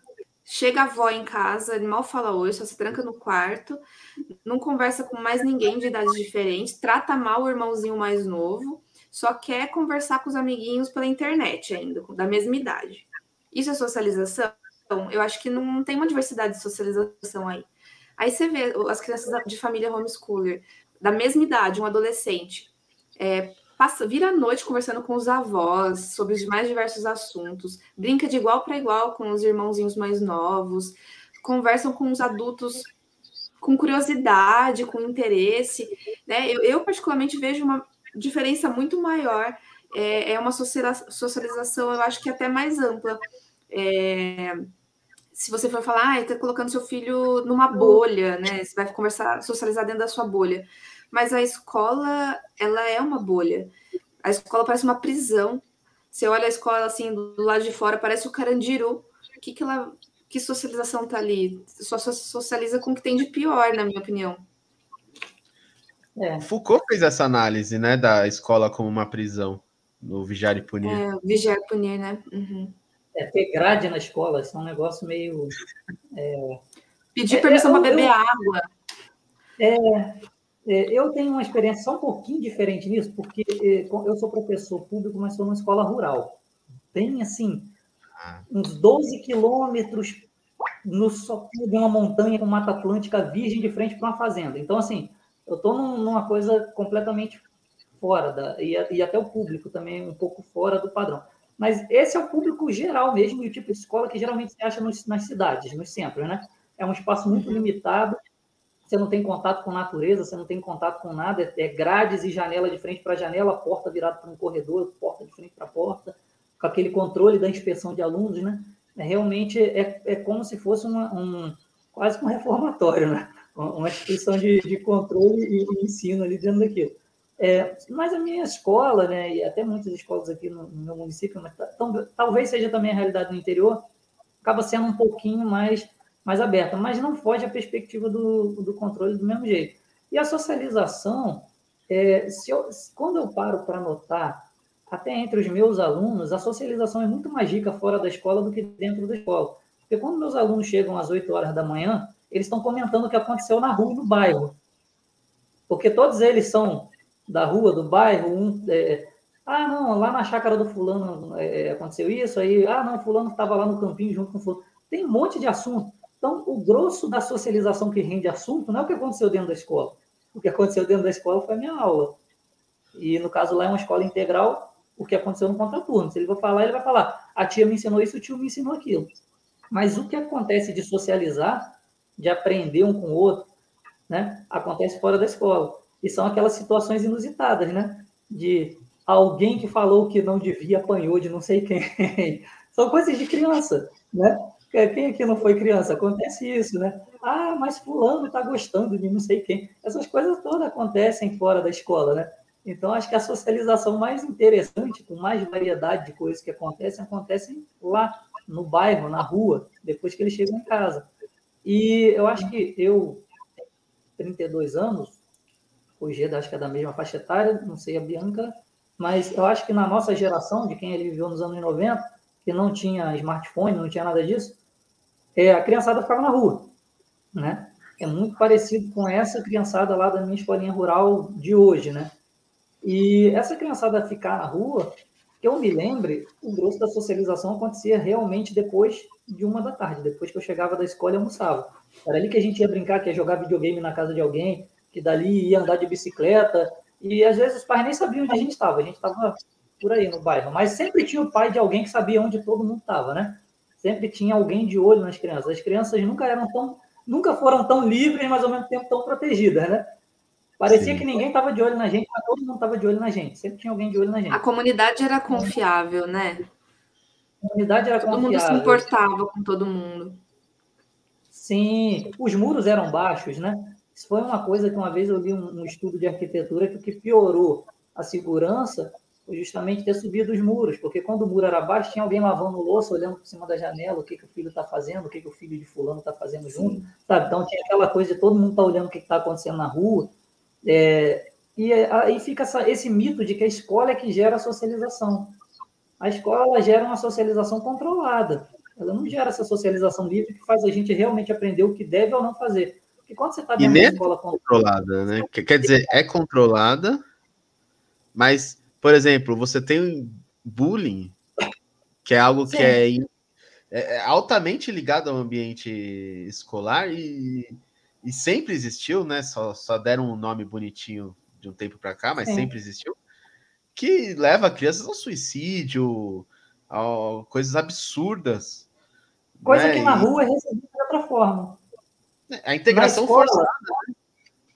Pois é, na escola tem que falar com o professor, tem que falar com orientação educacional, fazer umas ocorrências, chamar a mãe dos coleguinhas e não sei o que, aquela burocracia toda. Quando e na rua, se eu, se eu falasse qualquer coisa que o coleguinha não gostasse, ele se ofendesse, ele me dava um couro e eu aprendi que eu não devia falar. Então, eu acho que era muito. Eu acho que era uma socialização muito mais efetiva, sabe? No sentido de consequência. Eu falava, mas mas, pô, eu falar pro carinha que é mais gordinho, ô, bolota, pronto, ele me dava um socão e acabou. Pô, aprendi que eu não ia chamar o garotinho mais. Não falo mais. É. Não, e a socialização da escola. Esse negócio do ah, bullying é como colocar a criança dentro de uma cova de leões, né? E sem possibilidade de tirar ela dali. Eu vi casos é. de que as crianças realmente tinham. É, tava tendo. Criança não, era adolescente, tinha tentativa de suicídio e tudo mais, e a escola não fazia nada. Você não posso nem mudar essa criança de sala, não posso fazer nada. A escola não pode fazer nada. A criança tem que lidar com aquilo, pronto, acabou. É isso. Mas é, trocar de escola. Tem os projetos de conscientização. Eu acho interessante.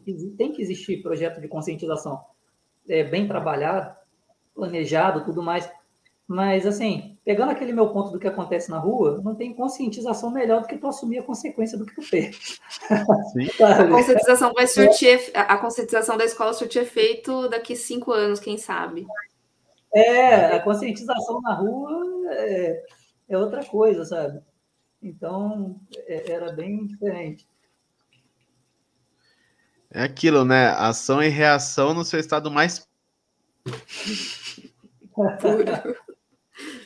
é, eu estava comentando com a minha esposa uns meses atrás, né, de como, como as mulheres estavam agressivas e, de certa forma, inconsequentes. Aí eu falei para ela, sabe o que é isso? A mulher, ela não apanha na rua. Ela briga na escolinha, o professor vai lá, puxa a orelha de todo mundo, pronto. O menino, ele primeiro olha se o cara é maior que ele. Se o cara é maior que ele, ele pensa: esse cara é maior que meu primo ou meu irmão que pode me garantir nessa? Se não, ele vai achar o rabinho no meio das pernas e amadurecer 20 anos nessa aí, porque ele vai ter que engolir alguma coisa a, a seco. E, cara, eu não vou, não, não vou reagir, não vou. Então, é, e isso é, é, muito curioso, né? Porque essas diferenças entre os gêneros e a forma como as pessoas são criadas é, de forma direcionada, né? E, e, hoje se quer fazer uma, como se fosse tudo igual, tudo na mesma bacia. Eu acho bizarro isso, porque, sei lá, o homem é diferente da mulher e as experiências que o homem vai ter na vida dele são muito diferentes das experiências que a mulher terá na vida dela. Mas quando você começa a misturar os gêneros da forma que se faz hoje, a mulher começa a querer agir que nem um homem, só que ela não teve as experiências que um homem tem para agir daquela forma. E eu acho isso na bizarro. Liberdade, na liberdade, ela até tem. Assim, não. vamos falar da minha mãe. Minha mãe sempre me conta que, tipo, se o garoto perturbasse muito, ela, ela batia nele, cara. Assim. Simples. Sabe? Minha mãe falava, ah, chamavam ela de banana podre, que minha mãe tem sardas, né? Minha mãe, é, parte lá da família da, da mãe dela, né? Teve uma ascendência holandesa lá, e ela tem muitas sardas. E a molecada, ah, é banana podre. Ela, então, vou te mostrar o que a banana podre vai fazer com você. e batia no garoto. E, e aí criava-se essa coisa, tipo, não deixou de ser uma mulher, né? Não Sim. deixou de ser uma menina, não deixou de ser uma mulher. E soube delimitar o seu espaço entre os homens. É... Que eu saiba, minha mãe nunca apanhou. Mas ela teve a experiência. Ela teve a experiência de saber lidar com a situação, é. decidir que ser violência, violenta naquela situação não ia trazer para ela algo pior do que poderia Isso. acontecer. Ela não foi inconsequente. Não, é, e não precisa envolver uma instituição, né, para resolver o assunto. Ninguém falou para ela. É, ninguém falou para ela como que ela tinha que agir. Ela teve uma certa liberdade de contexto, que é o que você está falando, né? Para poder viver as experiências femininas, as experiências de delimitar os seus espaços para o homem não atravessar, além do que deveria. São importantes, é importante também. Mas tudo isso dentro do contexto. E esse contexto teve uma certa liberdade, né? Mas é que são outros tempos, né? Quando eu me refiro é. que nem, a, esse papo que eu estava tendo com a minha esposa em específico era assim, meninas de 20 anos que não tiveram essa experiência de, de certa forma, essa socialização durante a infância, de decidir a hora de ser agressivo, de decidir a hora de recuar e enfiar o orgulho no meio das pernas e abaixar a cabeça, não tiveram essa experiência. Então, aos 20 anos, elas são inconsequentes a ponto de, na situação que a gente estava comentando, a menina foi para cima do segurança da boate. Um cara de dois metros que, assim, só segurou ela e botou para fora. E aí você fica pensando, se esse cara apertar um pouquinho mais nesse segurar ela, ele quebra o ombro dela. E ela quis bater nele, porque ela é uma inconsequente, porque ela não tem isso que. Mimado, eu, né? Óbvio que eu fiz uma generalização enorme de sobre gênero, não é só porque o cara é homem que ele tem essa, esse passado consequente, mas que geralmente na experiência masculina, você vai olhar para o cara lá de dois metros, você pode estar até bêbado, você vai falar, cara, eu não vou mexer com esse cara. Dois metros. hoje, hoje eu não quero ficar com o olho roxo, né? Sim. E aí tem essa questão da socialização. Né? E aí, que tipos de socialização a gente tem? Né? Ah, mas você está romantizando tempos antigos no qual o pessoal batia um no outro. Não, a gente não está romantizando isso. A gente só está tratando de uma coisa que sempre foi muito natural durante a história da humanidade, 99,9999999% das vezes, que é natural entre qualquer criatura do reino animal. Poxa, eu resgatei, eu, eu, eu adotei é, filhotinhos de cachorro que são irmãos. E de vez em quando eles brigam ali para delimitar o espaço um do outro, sabe? Dentro da, da socialização deles. E, e a gente acabou criando uma perspectiva de controle tão grande em coisa de, sei lá, 20 anos, 30 anos, não sei até onde que essa, quando que essa cultura começou, né? Essa cultura do, do, do pacífico ao, ao extremo, do pacífico ao ponto de, de não ter a noção de que às vezes você está sendo pacífico enquanto estão passando por cima de você. Isso eu acho que é o supra-sumo do controle. É aquele negócio assim, se você parar para pensar, por, vamos falar de Inconfidência Mineira, ah, tá, não é às vezes aquilo tudo que dizem, mas por 20% o pessoal queria derrubar um, uma monarquia, queria romper laço com a colônia, pegar em arma, sabe? E hoje, nossa, hoje o negócio é, fazem coisas dez vezes pior e, e, o pessoal, ah, tem que respeitar as leis, né? Bom, vamos aguardar, ah, tem as, ah, não, nas eleições a gente vê, Sabe? É. É, é, é essa cultura, né? Desse, dessa coisa, assim. Acho que ela caiu. Eu acho que ela caiu.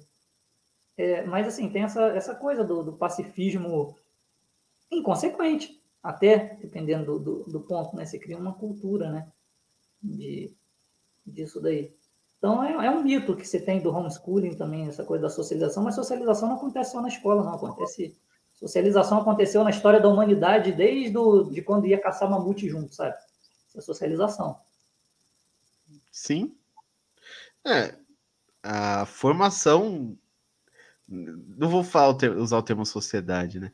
Mas a forma como os humanos interagem, ela vem desde sempre, né? Desde que houve dois humanos caminhando sobre a Terra, você tem socialização.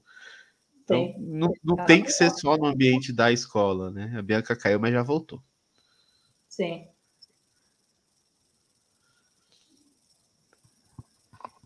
Hum, deixa eu pegar umas Perdi perguntas. um pouquinho do que vocês estavam falando, mas acho que é isso sobre socialização, né? Dá para perceber que é um mito, né? É, que é um mito, porque a socialização não, precisa estar associada só ao controle da escola. Eu estava comentando que socialização é tão natural do ser humano desde a época que ia caçar mamute junto. Você tinha que socializar. Sim, Sim claro. É, o ser humano é um ser social, não adianta onde ele esteja, a não ser que esteja realmente trancado dentro de um calabouço, ainda assim talvez capaz de socializar com suas outras personalidades. É, ou com um companheiro de cela, né? É, isso que você falou de calabouço é muito interessante também, que é outra crítica que se faz, que também me parece um grande espantalho né? Que o homeschooling seria pais autoritários trancando suas crianças em casa, né? Não só sobre a socialização como um todo, mas como uma forma de controle mesmo, autoritário ali. E bom, já vou começar comentando sobre isso, que é assim, se você é a favor de, um, de uma escola obrigatória, você não pode esquecer que essas crianças têm pais ainda. Então, se você tem medo do que esses pais podem fazer com essas crianças, não esqueça que eles vão passar quatro horas na escola e 20 horas com esses pais. Esses pais podem fazer muita coisa errada, mas não precisa ser necessariamente na área da educação. Talvez homeschooling seja para pessoas que se importam com a educação dos seus filhos e não em agredir seus filhos. Mas aí eu passo a palavra para vocês, porque eu sou mero palpiteiro. Não, isso não é um mito, isso é verdade. A gente tranca as nossas crianças no quarto e coloca um pouquinho de comida, um pãozinho, uma aguinha por baixo da porta e um livro. É isso que é o homeschooling. Não, claro que não. Eu acho que você trouxe um ponto interessante, Eugênia, que é muito mais provável que os pais que se dispõem a educar seus filhos em casa, é, muito provavelmente eles amam muito seus filhos, querem estar por perto né? Diferentemente de, de, certos pais que jogam a criança na escola, tipo assim, ah, tá esse estorvo aí, né? O depósito de criança, e naquele curto período de tempo que a criança tá enchendo o saco, entre aspas, acaba sendo agressiva, extremamente autoritária, acontecendo diversos tipos de violência e abuso, né?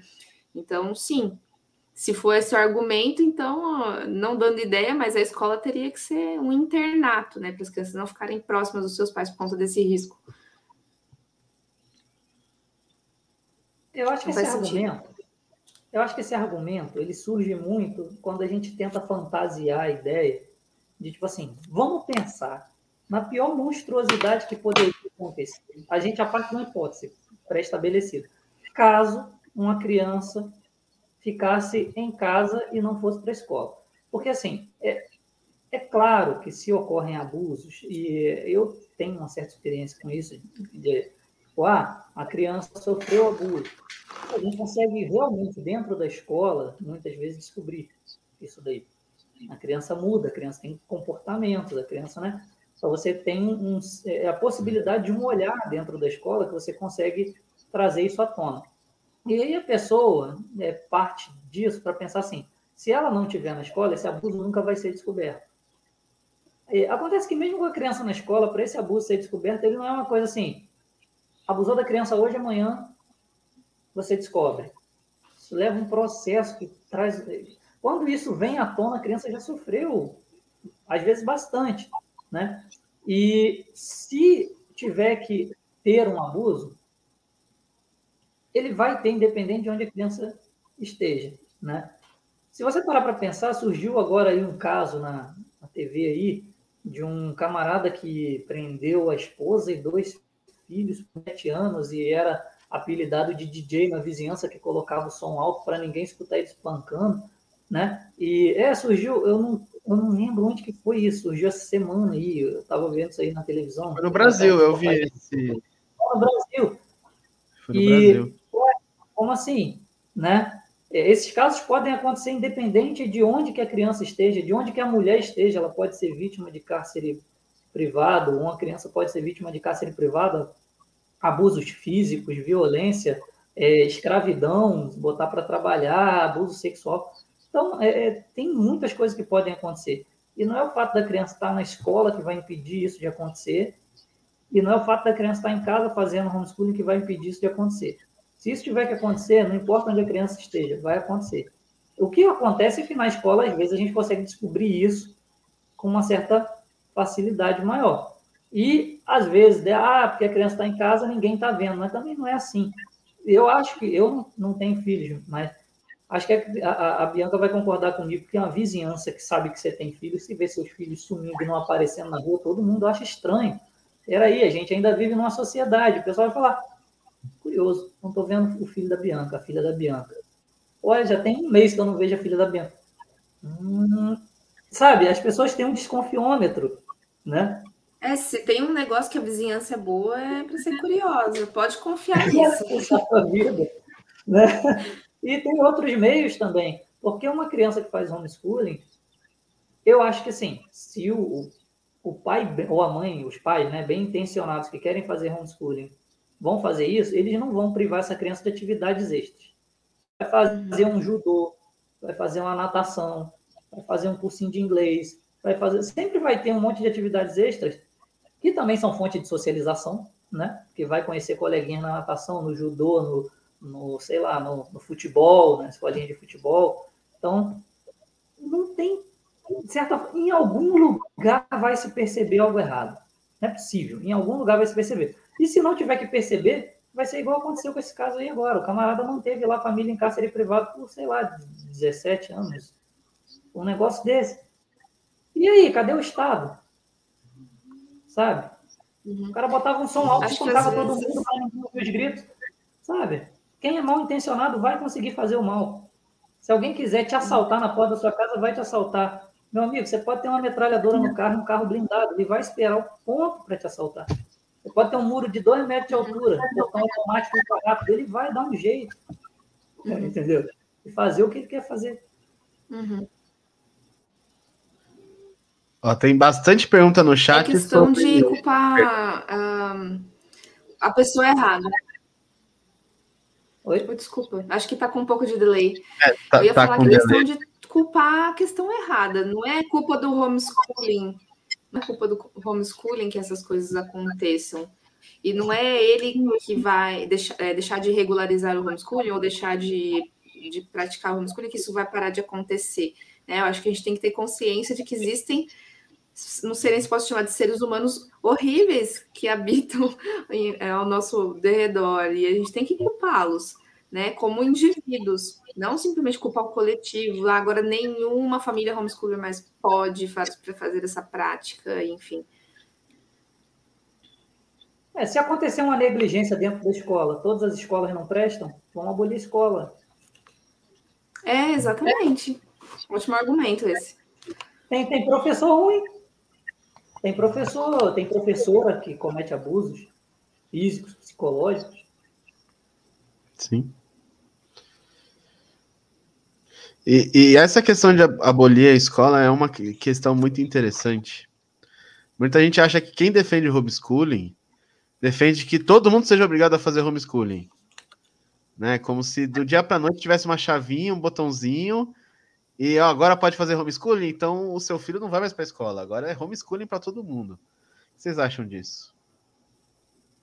Exatamente o oposto. Tudo que a gente quer é um pouco de liberdade para a gente ensinar da nossa forma, né? Viver as experiências da nossa forma sabe? Não faz muito sentido se a gente quer liberdade e, ao mesmo tempo, quer restringir as outras pessoas de escolherem a forma que acham melhor para seus filhos. Não faz o menor sentido.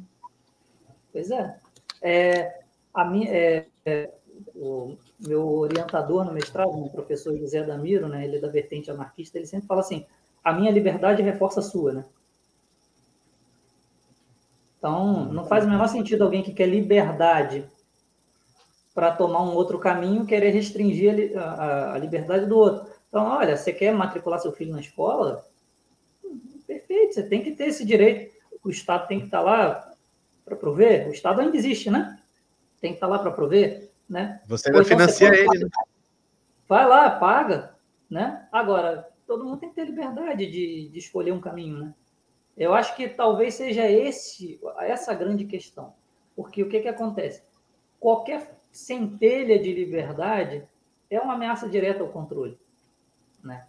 Qualquer centelha de liberdade é uma ameaça direta ao controle. O nome desse canal aqui é Bitcoin Liberdade. Eu, particularmente, não entendo muito de Bitcoin. Eu acabo entendendo, da, vamos dizer, da economia formal, vamos dizer assim, né? Mas uma coisa que eu percebi quando se aventou possibilidade de ativos descentralizados era a liberdade surgem todos os argumentos possíveis para dizer, não, Bitcoin o pessoal usa para comprar droga na Deep Web, para negociar é, pornografia infantil. Tráfico de órgãos. Né? Botam tudo você fecha ruim lá no, no, no, tal do Bitcoin. Mas, olha, é um ativo descentralizado. Está tá, tá tentando mordiscar alguma, alguma firmeza de aceitação, sabe? E é uma centelha de liberdade. Mas por que, que ele preocupa tanto? que ele é uma centelha de liberdade. Aí vem, não, vamos tentar regular isso daí, tem que regular, não, é possível, mas como é que. Sabe? É aquela. E geralmente. Geralmente, se a mídia fala um monte de porcaria a respeito de uma coisa, você pode pesquisar mais sobre ela, que ela deve ser uma coisa boa. Excelente. Pois é, Exatamente. é, com certeza. Exatamente. Esse é um ótimo parâmetro. Né? Se a mídia está falando mal, se os políticos estão falando mal, Vai que é bom. Geralmente. Ah, eu acho ótimo. É, foge, mas assim, é ótimo para o indivíduo. Você poder fazer transações sem o controle do Estado, pode ser ótimo. O que, que vai definir o ativo? O valor real do que é produzido, o valor real do trabalho das pessoas, das coisas que são produzidas, do, dos estoques da indústria. A mesma coisa com a educação. Né? é ótimo eu, como indivíduo, ter a possibilidade de pensar em elevar meu espírito e ainda deixar como legado a elevação do espírito do, dos meus é, dos meus descendentes, né? De quem é, vier de mim, ou seja, o duplo legado, né? O legado da carne e o legado da, da alma, né?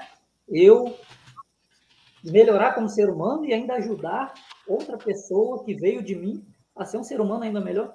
Eu acho isso ótimo. O detalhe é, é, é, quando isso foge do controle. Se eu ser um melhor ser humano significa não ser um ser humano obediente, ou se eu ser um melhor ser humano significa eu não seguir exatamente o que se espera, né? Então, é essa que é a questão. Porque dentro do contrato social, que todo mundo já nasce tendo assinado esse negócio, mas ninguém lembra de assinar, né? É, tem aquela coisa, né? é, a, o poder de cada indivíduo gera o poder geral do, do Estado, né? E aí você fala assim, ué, mas eu, eu dei esse poder, né? Essa que é a ameaça. É quando você pensa assim, tá, então quer dizer que eu, eu dei o poder de é, criar, é, vamos dizer assim, a mente né, da próxima geração para o Estado, para que ele me proteja. Mas eu mesmo, quando nasci, não me lembro de ter assinado nada disso. Né? Aí o Estado pensa assim, não, mas todo mundo pensar igual você, não tem por que o Estado existir. Porque se todo Sim. mundo, ninguém pensa que tem que dar um pouquinho da sua soberania para compor a soberania maior do, do, do corpo do, do, Estado, por que, que o Estado existe? Se ninguém vai acreditar, né?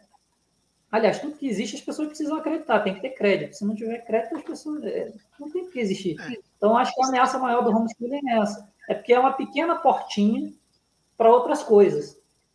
A ameaça do Bitcoin é uma pequena portinha para as outras coisas. A ameaça de tudo que é fora do controle é porque é uma pequena portinha para outras coisas. Sim.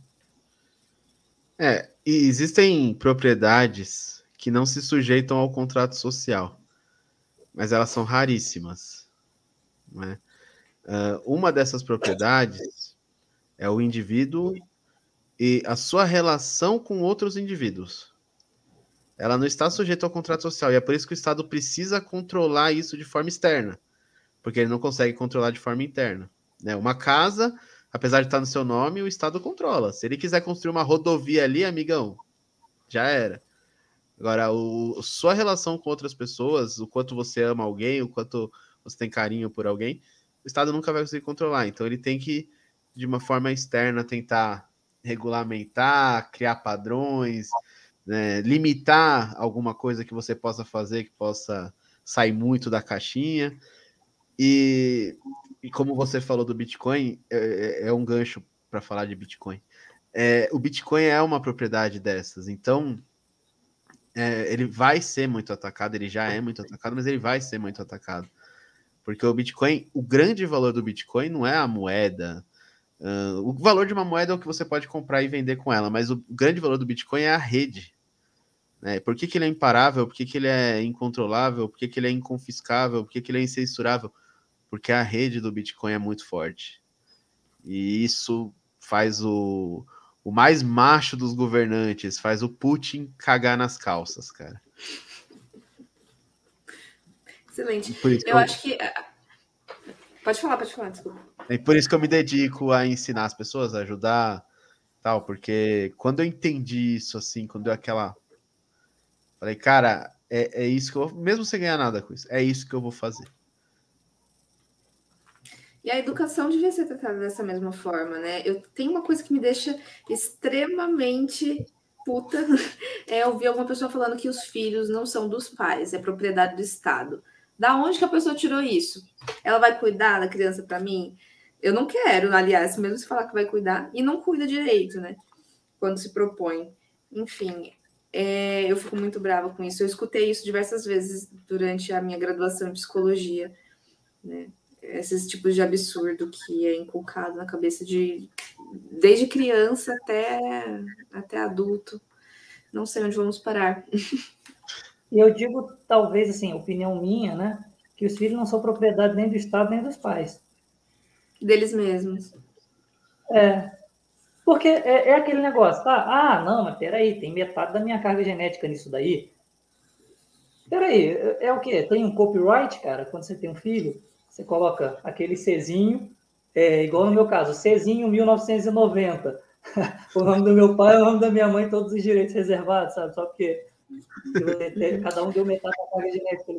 Eu sou um indivíduo completamente diferente, sabe? Eu acho que depois que eu conseguir me prover que eu pago as minhas contas, que eu trabalho, né, que Sim. eu não preciso alugar ninguém 50 centavos. Eu sou um indivíduo. E desde quando criança eu já era um indivíduo. A questão Sim. é que você tem Precisa ali. Dos tutores, né? É, você tem uma troca. Enquanto você não pode caminhar sozinho, isso acontece no reino animal, qualquer animal, enquanto o outro animal não consegue caçar e comer sozinho e sobreviver sozinho, ele tem uma troca. Ele deve uma obediência, no caso ali, a quem está mantendo ele vivo, né? e enquanto isso ele aprende. A troca é essa, né? Quem está ali, quem antecedeu, ensina como sobreviver, em troca disso fala assim, ó, você não, que a ideia, eu acho que é muito mais fácil a gente entender o que, que a gente faz com os filhos. A ideia é assim, ó, você não morrer à toa, enquanto você não pode se cuidar, só faz o que eu estou falando. Depois, se você puder se cuidar, tenta não morrer à toa por conta própria, sabe? E Isso. mas é, é, ele não é propriedade sua. Tanto é que pode acontecer qualquer coisa com ele ou com você, né? Ninguém manda no, no destino de ninguém, né? Então, uhum. apesar de ter vindo da gente, são é, indivíduos, né? É, cada um. É Sim. Um. Não, não é propriedade, eu, eu compreendo isso assim também. Mas eu também não gosto muito de comparar com os seres humanos como meros animais, sabe? Eu entendo sim que a gente tem algo diferente. E eu acredito que os pais eles têm, essa, eles têm essa responsabilidade de cuidar dessa que foi entendido há muito tempo como psique, né, que é tipo a alma mesmo daquela pessoa. Então, até para ela poder viver bem em sociedade depois, é muito importante que que se ensinem certos valores, né, é, certos tipos de conduta. Senão, realmente, aí você é um selvagem. Aí sim, você pode comparar com um animal. Talvez é, seja mais civilizado. Sim, é, tem essa. É, eu, eu fiz a comparação com os animais, né? É, por ser a coisa mais simples de entender. Realmente a diferença do ser humano é porque ele tem uma inteligência complexa. Além de você formar um corpo que tem que sobreviver, você tem que formar um espírito que tem que se desenvolver, né? Um espírito no sentido complexo, a psique, a alma, né? É, e é uma responsabilidade. É, mas até, é, até nisso acaba que é, realmente, principalmente o Estado não pode ser dono de ninguém, porque se eu não posso ser dono de um filho meu, né? Imagina um ente controlado por uma narrativa e por outras pessoas. O que, que, o que esse pessoal pode fazer, né? É mais absurdo ainda. Se você né? que que vai depender do seu filho lá no futuro, não pode decidir o que, que ele vai aprender, como ele vai aprender. Imagina o político que tá milionário e não vai depender do seu filho lá no futuro. Na verdade, ele tá nem aí para o seu filho. Ele só é uma peça. Ele é tem que decidir. É, seu filho é só uma peça. Aliás, como todos nós, né? Nós estamos aqui nessa live hoje, mas nós somos engrenagens, se a gente parar para pensar. O governo está lá dependendo que daqui a pouco a gente consuma alguma coisa a gente coma alguma coisa, gere algum imposto, sabe?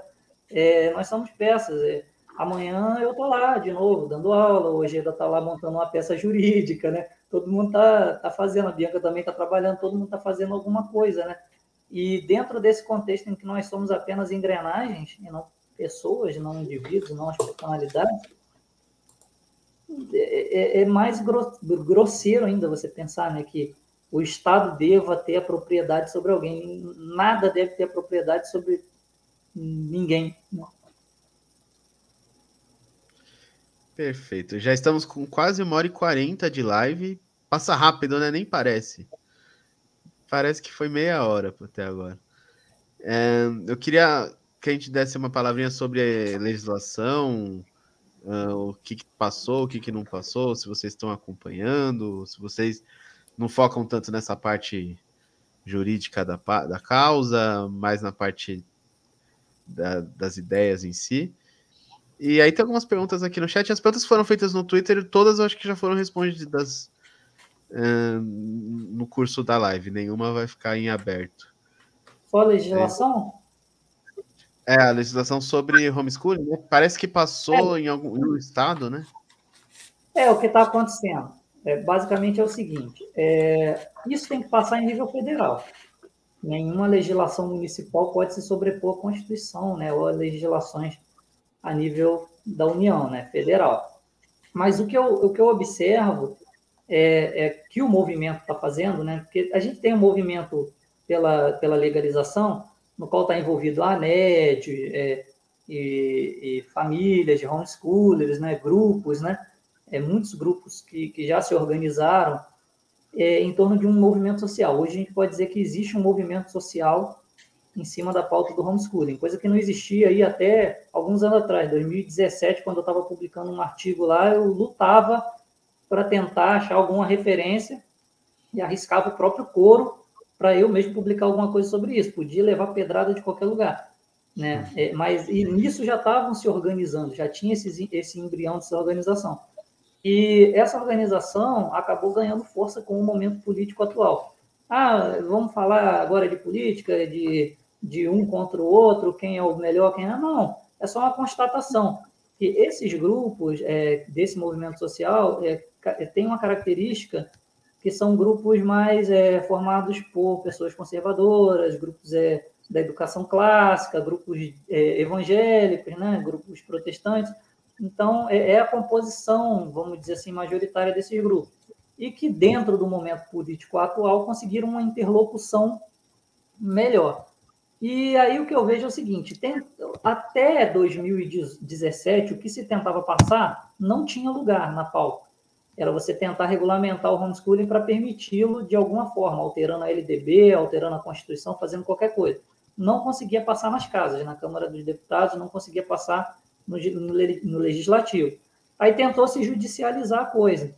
Até que o, o ministro, é, o ministro Barroso caiu né, essa, essa análise na relatoria dele, e o que ele definiu foi o seguinte: eu não sei aqui os nomes, tá, os números do, do, dos processos, das ADIs, da, é, acho que né, nem tinha sido um ADI, mas enfim, os números né, dos processos e tudo mais, mas ele tinha definido que isso não poderia ser tratado no âmbito do STF, porque isso aí deveria ser é, uma questão do legislativo. O legislativo é que deveria fazer alterações na Constituição, alterações nas leis para que permitisse isso. Isso não poderia ser pela via do judiciário, por uma decisão ou monocrática ou do colegiado. Então, isso aí voltou, então, para aquela questão. Tá, então, é pela via política? Vamos pela via política. Alguns estados conseguiram passar é, mudanças nas suas legislações, nas suas constituições, para permitir o homeschooling não consegue ter validade, por quê? Porque não tem uma, lei federal que passou a respeito disso, né? Então a questão depois vai para a judicialização. Mas o que eu vejo é que o efeito disso para chamar atenção para o problema público do homeschooling é enorme. Porque quando sai na mídia, Distrito Federal legaliza o homeschooling. Nossa, legalizou o homeschooling. Gera aquela movimentação, né? Tanto das pessoas que são contra quanto das pessoas que são a favor, mas principalmente de quem não tem a menor ideia do que se trata. O negócio vai parar na mídia, né? Gera um. Então isso ajuda a movimentação por uma é, é, regulamentação. Esse é o meu ver. Então isso vai passando em prefeituras, em tem alguns exemplos de prefeituras de estados que foram passando isso, que não tem como implementar efetivamente sem isso ser judicializado, né? Porque não tem a legislação federal, mas no, em questão de pressão vai aumentando a pressão na panela de pressão, né? A coisa vai ficando. Se antes era uma coisa bem underground ali, aquele pessoal se escondendo, fazendo homeschooling escondido, tentando lutar por uma legislação, a coisa vai, vai crescendo, vai crescendo, a pressão vai surgindo. Para depois conseguir entrar na pauta lá em cima, nas casas lá em cima. Acho que essa que é a estratégia que eu vejo mais ou menos. É o tabu sendo quebrado, né? É, o tabu sendo quebrado. Aí vai chegar uma hora que o problema público se torna inevitável. Aí isso vai ter que ser discutido nas casas legislativas mais altas, só que aí não é aquela coisa assim, ah, não, tem aquele pessoal lá que não, não tem expressividade quase nenhuma que está tentando empurrar isso daí, não. Realmente é um problema público de relevância. Isso aí está passando em vários estados, está causando dor de cabeça. A gente tem que cuidar disso. Porque no, no, fim das contas, o legislativo trabalha assim. Ele resolve o que dá dor de cabeça. Ah, tá dando e dor mesmo... de cabeça. Resolver. E mesmo não sendo uma lei federal, né, o, o governador, o prefeito, eles têm o poder de polícia. Então eles podem diminuir os esforços uhum. de se fiscalizar essa situação, já que já tem uma lei local aprovada pelo legislativo local é. que permite. Então, da mesma forma que em Bauru, interior de São Paulo, é proibido comer carambola, tem cidade interior que é proibido comer melancia, e nenhum governador, nenhum prefeito vai falar: olha, polícia militar, eu quero cinco viaturas fiscalizando quem está comendo melancia. Né? Isso se torna obsoleto. Então, é. o Estado quer participar disso, o, o, o, presidente quer o nominho dele lá na lei que regulamenta o homeschooling, ótimo. Se ele não quiser, vai acontecer, né? Como diz aquele grande filósofo, deixa acontecer naturalmente. Uhum. É, vai acontecer naturalmente e, e, o Estado vai se tornando obsoleto também nessa questão. É, mas a verdade é que esse grupo que luta pelo esse movimento social que se criou para o homeschooling é um movimento muito articulado e está se aproveitando do momento político propício, né, para garantir a eles a interlocução e aumentar a pressão. Essa é a estratégia que eu ando vendo, assim, né, é, a minha análise né, da, da coisa. Bianca, você quer falar sobre a legislação? Não é muito seu escopo. Ah, muitas famílias estão estão bastante articuladas para conseguir isso. Para mim, isso é irrelevante, assim, não faz diferença nenhuma. Não deveria fazer diferença nenhuma na minha vida, na forma que eu vou educar minhas filhas. Talvez a melhor forma seria como, como, é talvez nos Estados Unidos, né, que é algo realmente constitucional e não tem nada tipo, ai, tem que os pais têm que ser graduados, não pode ter ficha criminal e blá blá blá, tem que uma vez por mês fazer prova na escola e não sei o quê. Infelizmente, isso é consequência da regulamentação aqui no Brasil, como tá, né, no papel hoje. Mas é isso, mais uma coisa para desobedecer. É, esse sentimento da Bianca é um sentimento interessante pelo seguinte, porque da forma que está sendo feito, é, para se conseguir fazer isso chegar a ponto de ser aprovado, tem que se fazer muitas concessões. Né? Nos Estados Unidos depende do estado, né? Cada estado tem uma legislação própria. Tem estado que nem te pergunta nada, tem estado que é muito parecido com o que você está querendo fazer aqui no Brasil, né? Com, com, essa coisa de bem amarradinho, né? E tem estado que proíbe totalmente, que dá cadeia. Então, assim, é, no, é, mas é, é, é outra realidade. Acaba que aqui no Brasil tudo tem que ser definido a nível da União. Se não é definido a nível da União, não flui. Para isso acontecer, no meio daquele caldeirão de interesses, tem que ter realmente muito jogo de cintura e fazer muitas concessões, né? E aí fica esse sentimento que a Bianca tem, uma coisa que é, eu não, não queria ter que me preocupar com isso, né? Tipo, poxa. A analogia que eu faço é com armamento civil. Né? Por mais que possam parecer coisas muito distantes, é assim, o Estado não quer que você tenha uma arma. Você precisa de, você sente que você precisa de uma arma? Tenha. Se você puder cercar que se você puder ter um posse de arma com a assinatura do presidente, dizendo que você pode levar para cima e para baixo, legal. Se você não pode, tenha. E se der merda, o bom do, do homeschooling é que se der merda, não, você não vai ser preso, né? No caso do pode de arma. É, Porra, um porte legal de arma é pior. É. Não vai chegar nesse nível. Tá? Tanto a multa. Eles podem fixar uma multa de um milhão de reais. Você não vai ter que pagar isso. Tá? Basta ter um advogado, qualquer coisa liga para nós. Mas assim, relaxa, tá? Relaxa. É, não seja um cordeirinho. Né? Se, e mesmo assim, né? Se, pô, além de tudo, eu não tenho tempo, aí são outras questões faça como a Bianca comentou do, do after schooling, né? participe ativamente da educação dos seus filhos, cobre a escola também. Então, se você vê que tem alguma coisa muito errada ali na educação, cobre, seja um pai que participa da educação dos seus filhos. Porque são essas pessoas, os seus filhos, que vão tratar do seu problema de saúde quando você tiver 90 anos, que vão carregar o seu caixão quando você se for. São é, essas pessoas que você tem que estar preocupado com a formação dela, não é com a formação dos outros né? É com a formação dos seus filhos. Uhum.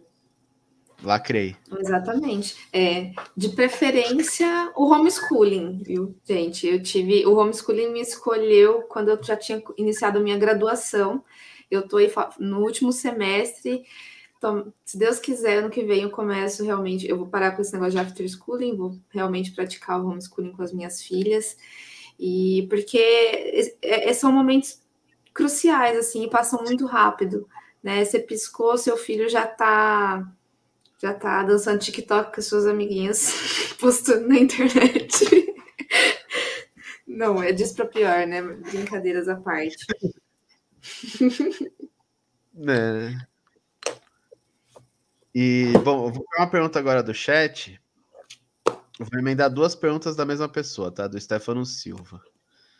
Ele perguntou aqui se vocês já leram o livro The Case Against Education, deve ser o caso contra a educação em português. ou algo do tipo. e ele já fez uma pergunta logo depois, que é pedindo uma recomendação de material para pais homeschooling que possam aí estudar mais e não sei aqui se ele quer saber sobre o material de homeschooling, né, metodologia e tal, ou material que os pais podem utilizar no dia a dia do homeschooling. Acredito que seja a primeira questão, porque a segunda seria muito ampla e depende de muitas variáveis. Eu acho que a nível Eu... conceitual, é, não temos livros sobre homeschooling ainda, aqui no Brasil, pelo menos. Se eu parar para pensar, não. É, não, assim, tem, tem, muita coisa surgindo. Não vou dizer que não tem, né? Ô, João, não, tem o seu, dizer, João. Não, mas o meu, o que, que acontece? Deixa eu explicar. Esse livro aqui, ó, tá até ali no, no link da descrição. Isso aqui é, é uma investigação é, mais filosófica. Então, é o que eu estou dizendo assim. É, eu falei que no campo conceitual não tem, é o contrário. No campo conceitual tem, digo. No campo prático, né, que eu não vejo muita coisa, mas eu acho que está surgindo bastante. Acho que, assim, procurar primeiro as fontes, acho que a Bianca vai concordar comigo. Procurar o site da ANED, né? Tem uh, o Cimeduc, que é uma, uma, um perfil no Facebook, né, da, da Gaba Costa, ela traz muita coisa, então ela acaba divulgando também muita coisa. Se você acompanhando, se você ir acompanhando essas fontes assim mais em, torno aí do, do homeschooling, você acaba pescando muita coisa. É, o meu livro, particularmente, não está em cima da questão do homeschooling, está mais em cima da questão de uma alternativa ainda mais radical, sabe? Até mais radical do que a desescolarização, né? É, que seria a ideia de uma autossuficiência intelectual. Então, é, é, é, outra, é outra coisa que eu tento desenvolver, né? no sentido de você é, entender qual é a origem do Estado, qual é o papel do Estado na criação da educação e você tentar voltar lá atrás e tentar seguir uma outra via, construir uma outra via, né? Uma via feita pelos indivíduos junto com os outros indivíduos para os indivíduos, é uma coisa assim mais mais nesse tipo de conceito.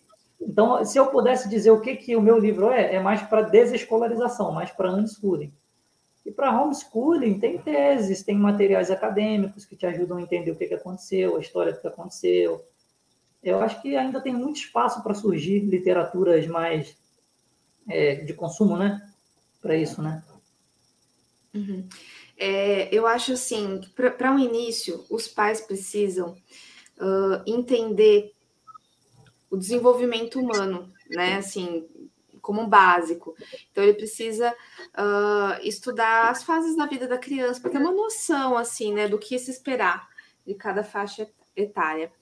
E, e, é muito interessante também você ter acesso ao Trivium, né? É, não sei, acho que vocês já devem ter ouvido falar.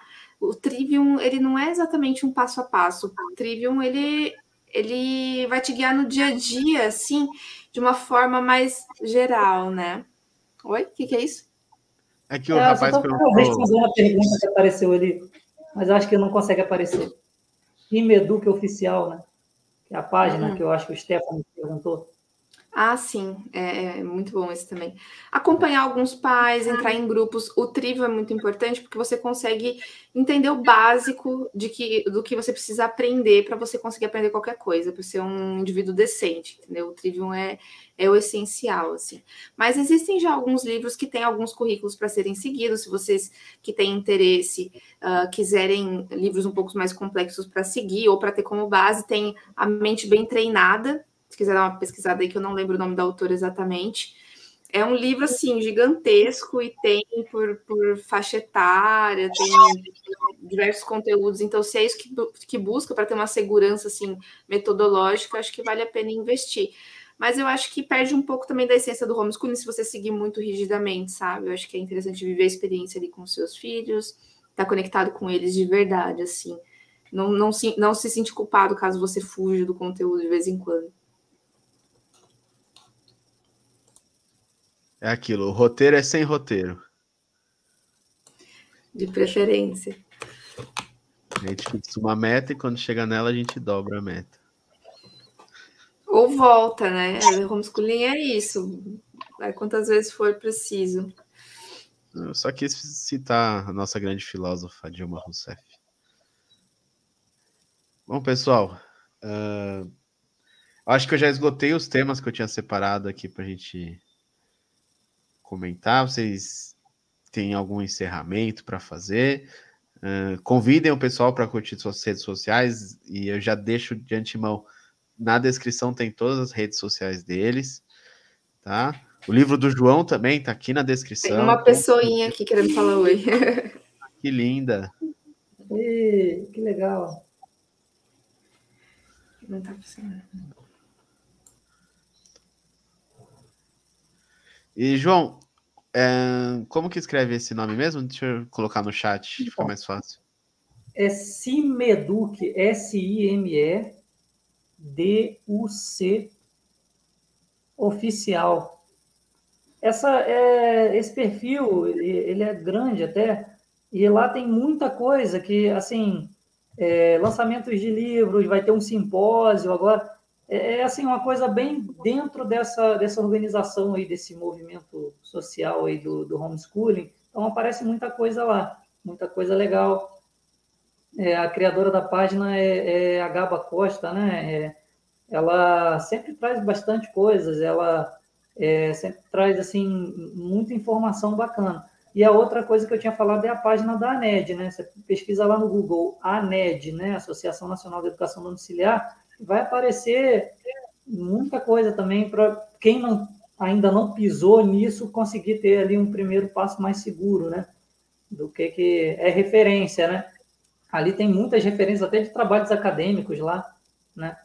que, que já foram feitos sobre homeschooling no, no Brasil, teses de doutorado, artigos, inclusive tem um artigo meu lá também, que está na, na, página lá da, da ANED, também eu descobri por acaso. Eu fui lá, entrei na sala, na, na, na página da ANED e falei, ih, lá, tá meu nome ali. e, tinha lá também um artigo lá. Nossa, que legal. Eu, eu sigo também algumas pessoas Uh, pessoas comuns mesmo que praticam homeschooling, quem tiver interesse, entra em contato comigo no meu Instagram que eu passo, tem, tem bastante gente mesmo, né? E caso tenha interesse, busquem mesmo é, contato com essas pessoas, né? Trocar experiência, dúvidas na prática, assim, que sempre surgem, surgem para todo mundo. A gente começa, começa a praticar homeschooling com dor de barriga, de medo, assim, meu Deus, vou dar conta, né? Mas é só começa que dá certo. Com certeza. Muito bom. Então, recomendando novamente o, as redes sociais deles aqui no, na descrição. Tem o perfil da Bianca que é sobre essa experiência dela com as filhas, chama Nosso Beabá, é muito legal.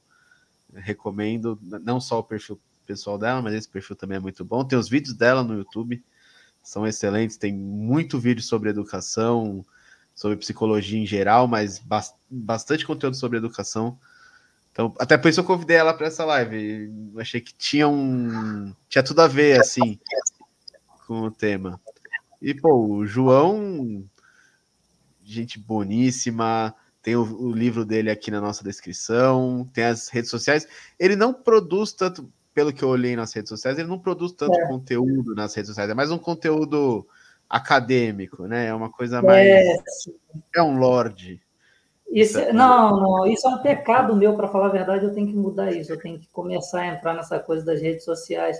Mas, assim, é, quem é, é tiver assim, mais aquela vontade de entender o porquê que a gente precisa da escola e tentar pensar um caminho diferente, aí, olha, meu, é, não é porque eu escrevi, não, mas meu livro é, é, a pedida, tá? É a pedida certa. Você tem essa pergunta também, ah, mas por que a sua escola? Né? Por que, que não pode ter alguma coisa diferente? É nisso aí que eu mergulho. Então, se quiser mergulhar nessa coisa mais do entendimento filosófico da, da, da coisa, assim, de, de, buscar mesmo, igual o Ojeda falou, mas como que ele teve a ideia do teorema de Pitágoras? Né? Eu não quero só saber, né? Quiser ir lá mais em como que eu posso também ter as minhas próprias ideias, entendendo o contexto.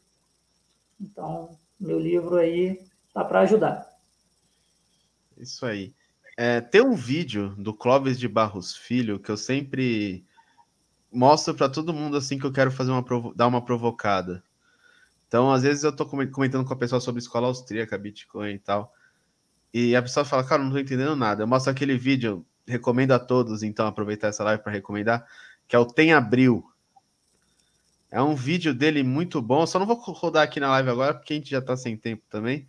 Mas ele te provoca, ele te fala assim que você lê um texto do Foucault, você lê um texto do de qualquer filósofo assim, do Kant, você vai ler uma página e não vai entender nada. E que isso é normal. Você vai ler aquela mesma página por uma semana até você entender. Por que isso é ter brilho?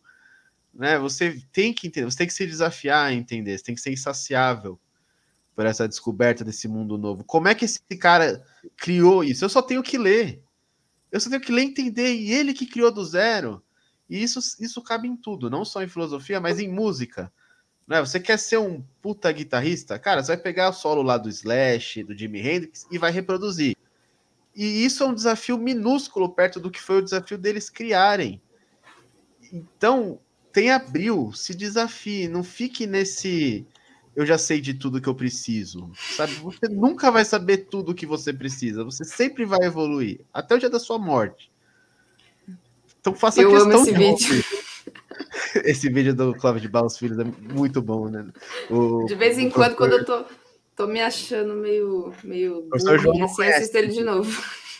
Não, não conheço não, mas eu, eu parto do princípio que a educação é a vida, né? Então, é o que você está falando. É, a educação é a vida e enquanto você está vivo, você está aprendendo.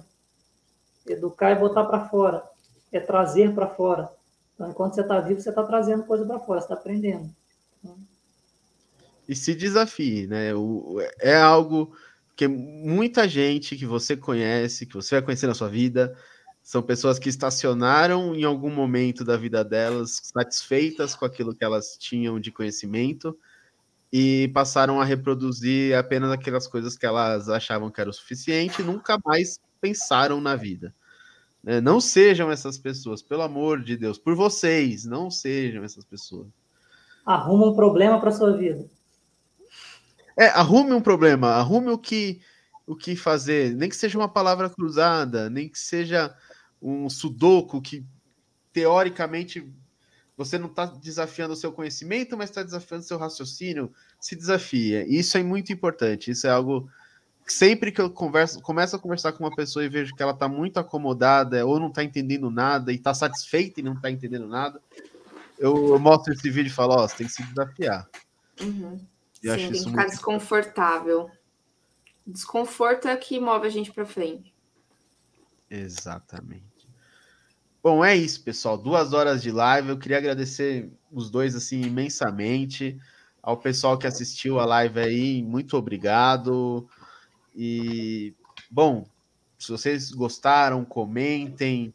Se ficou alguma dúvida em aberto, também comentem que eu mando para eles, porque eu sou um palpiteiro, não vou saber responder, mas, mas vou saber direcionar muito bem essa dúvida.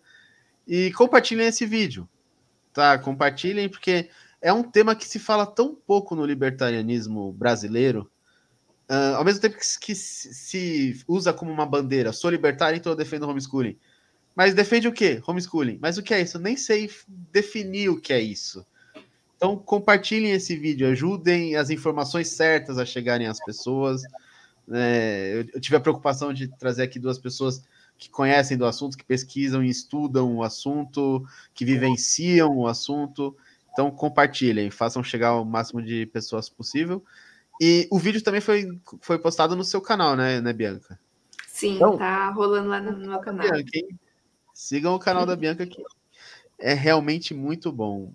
Vou encerrar a live. Se quiserem fazer algumas dúvidas para mim também, pode até me servir de incentivo para entrar nesse mundo das mídias sociais aí. Eu já vou começar a fazer uns stories para responder. Sem dúvida. Sem dúvida. Já é. lá no Instagram Vejo o João já desconfortável. Acho que coisa boa por aí. Depois que ele é. vê o vídeo do Clóvis, então, aí que ele vai ficar desconfortável. É, ele vai mesmo. Cara burro! Ele fala assim, né? Esse vídeo é muito bom. Bom, sim, boa noite, pessoal. Boa noite, gente. Foi um prazer enorme conversar com vocês essa noite. Prazer. Tchau, tchau, pessoal. Enorme. Muito obrigado.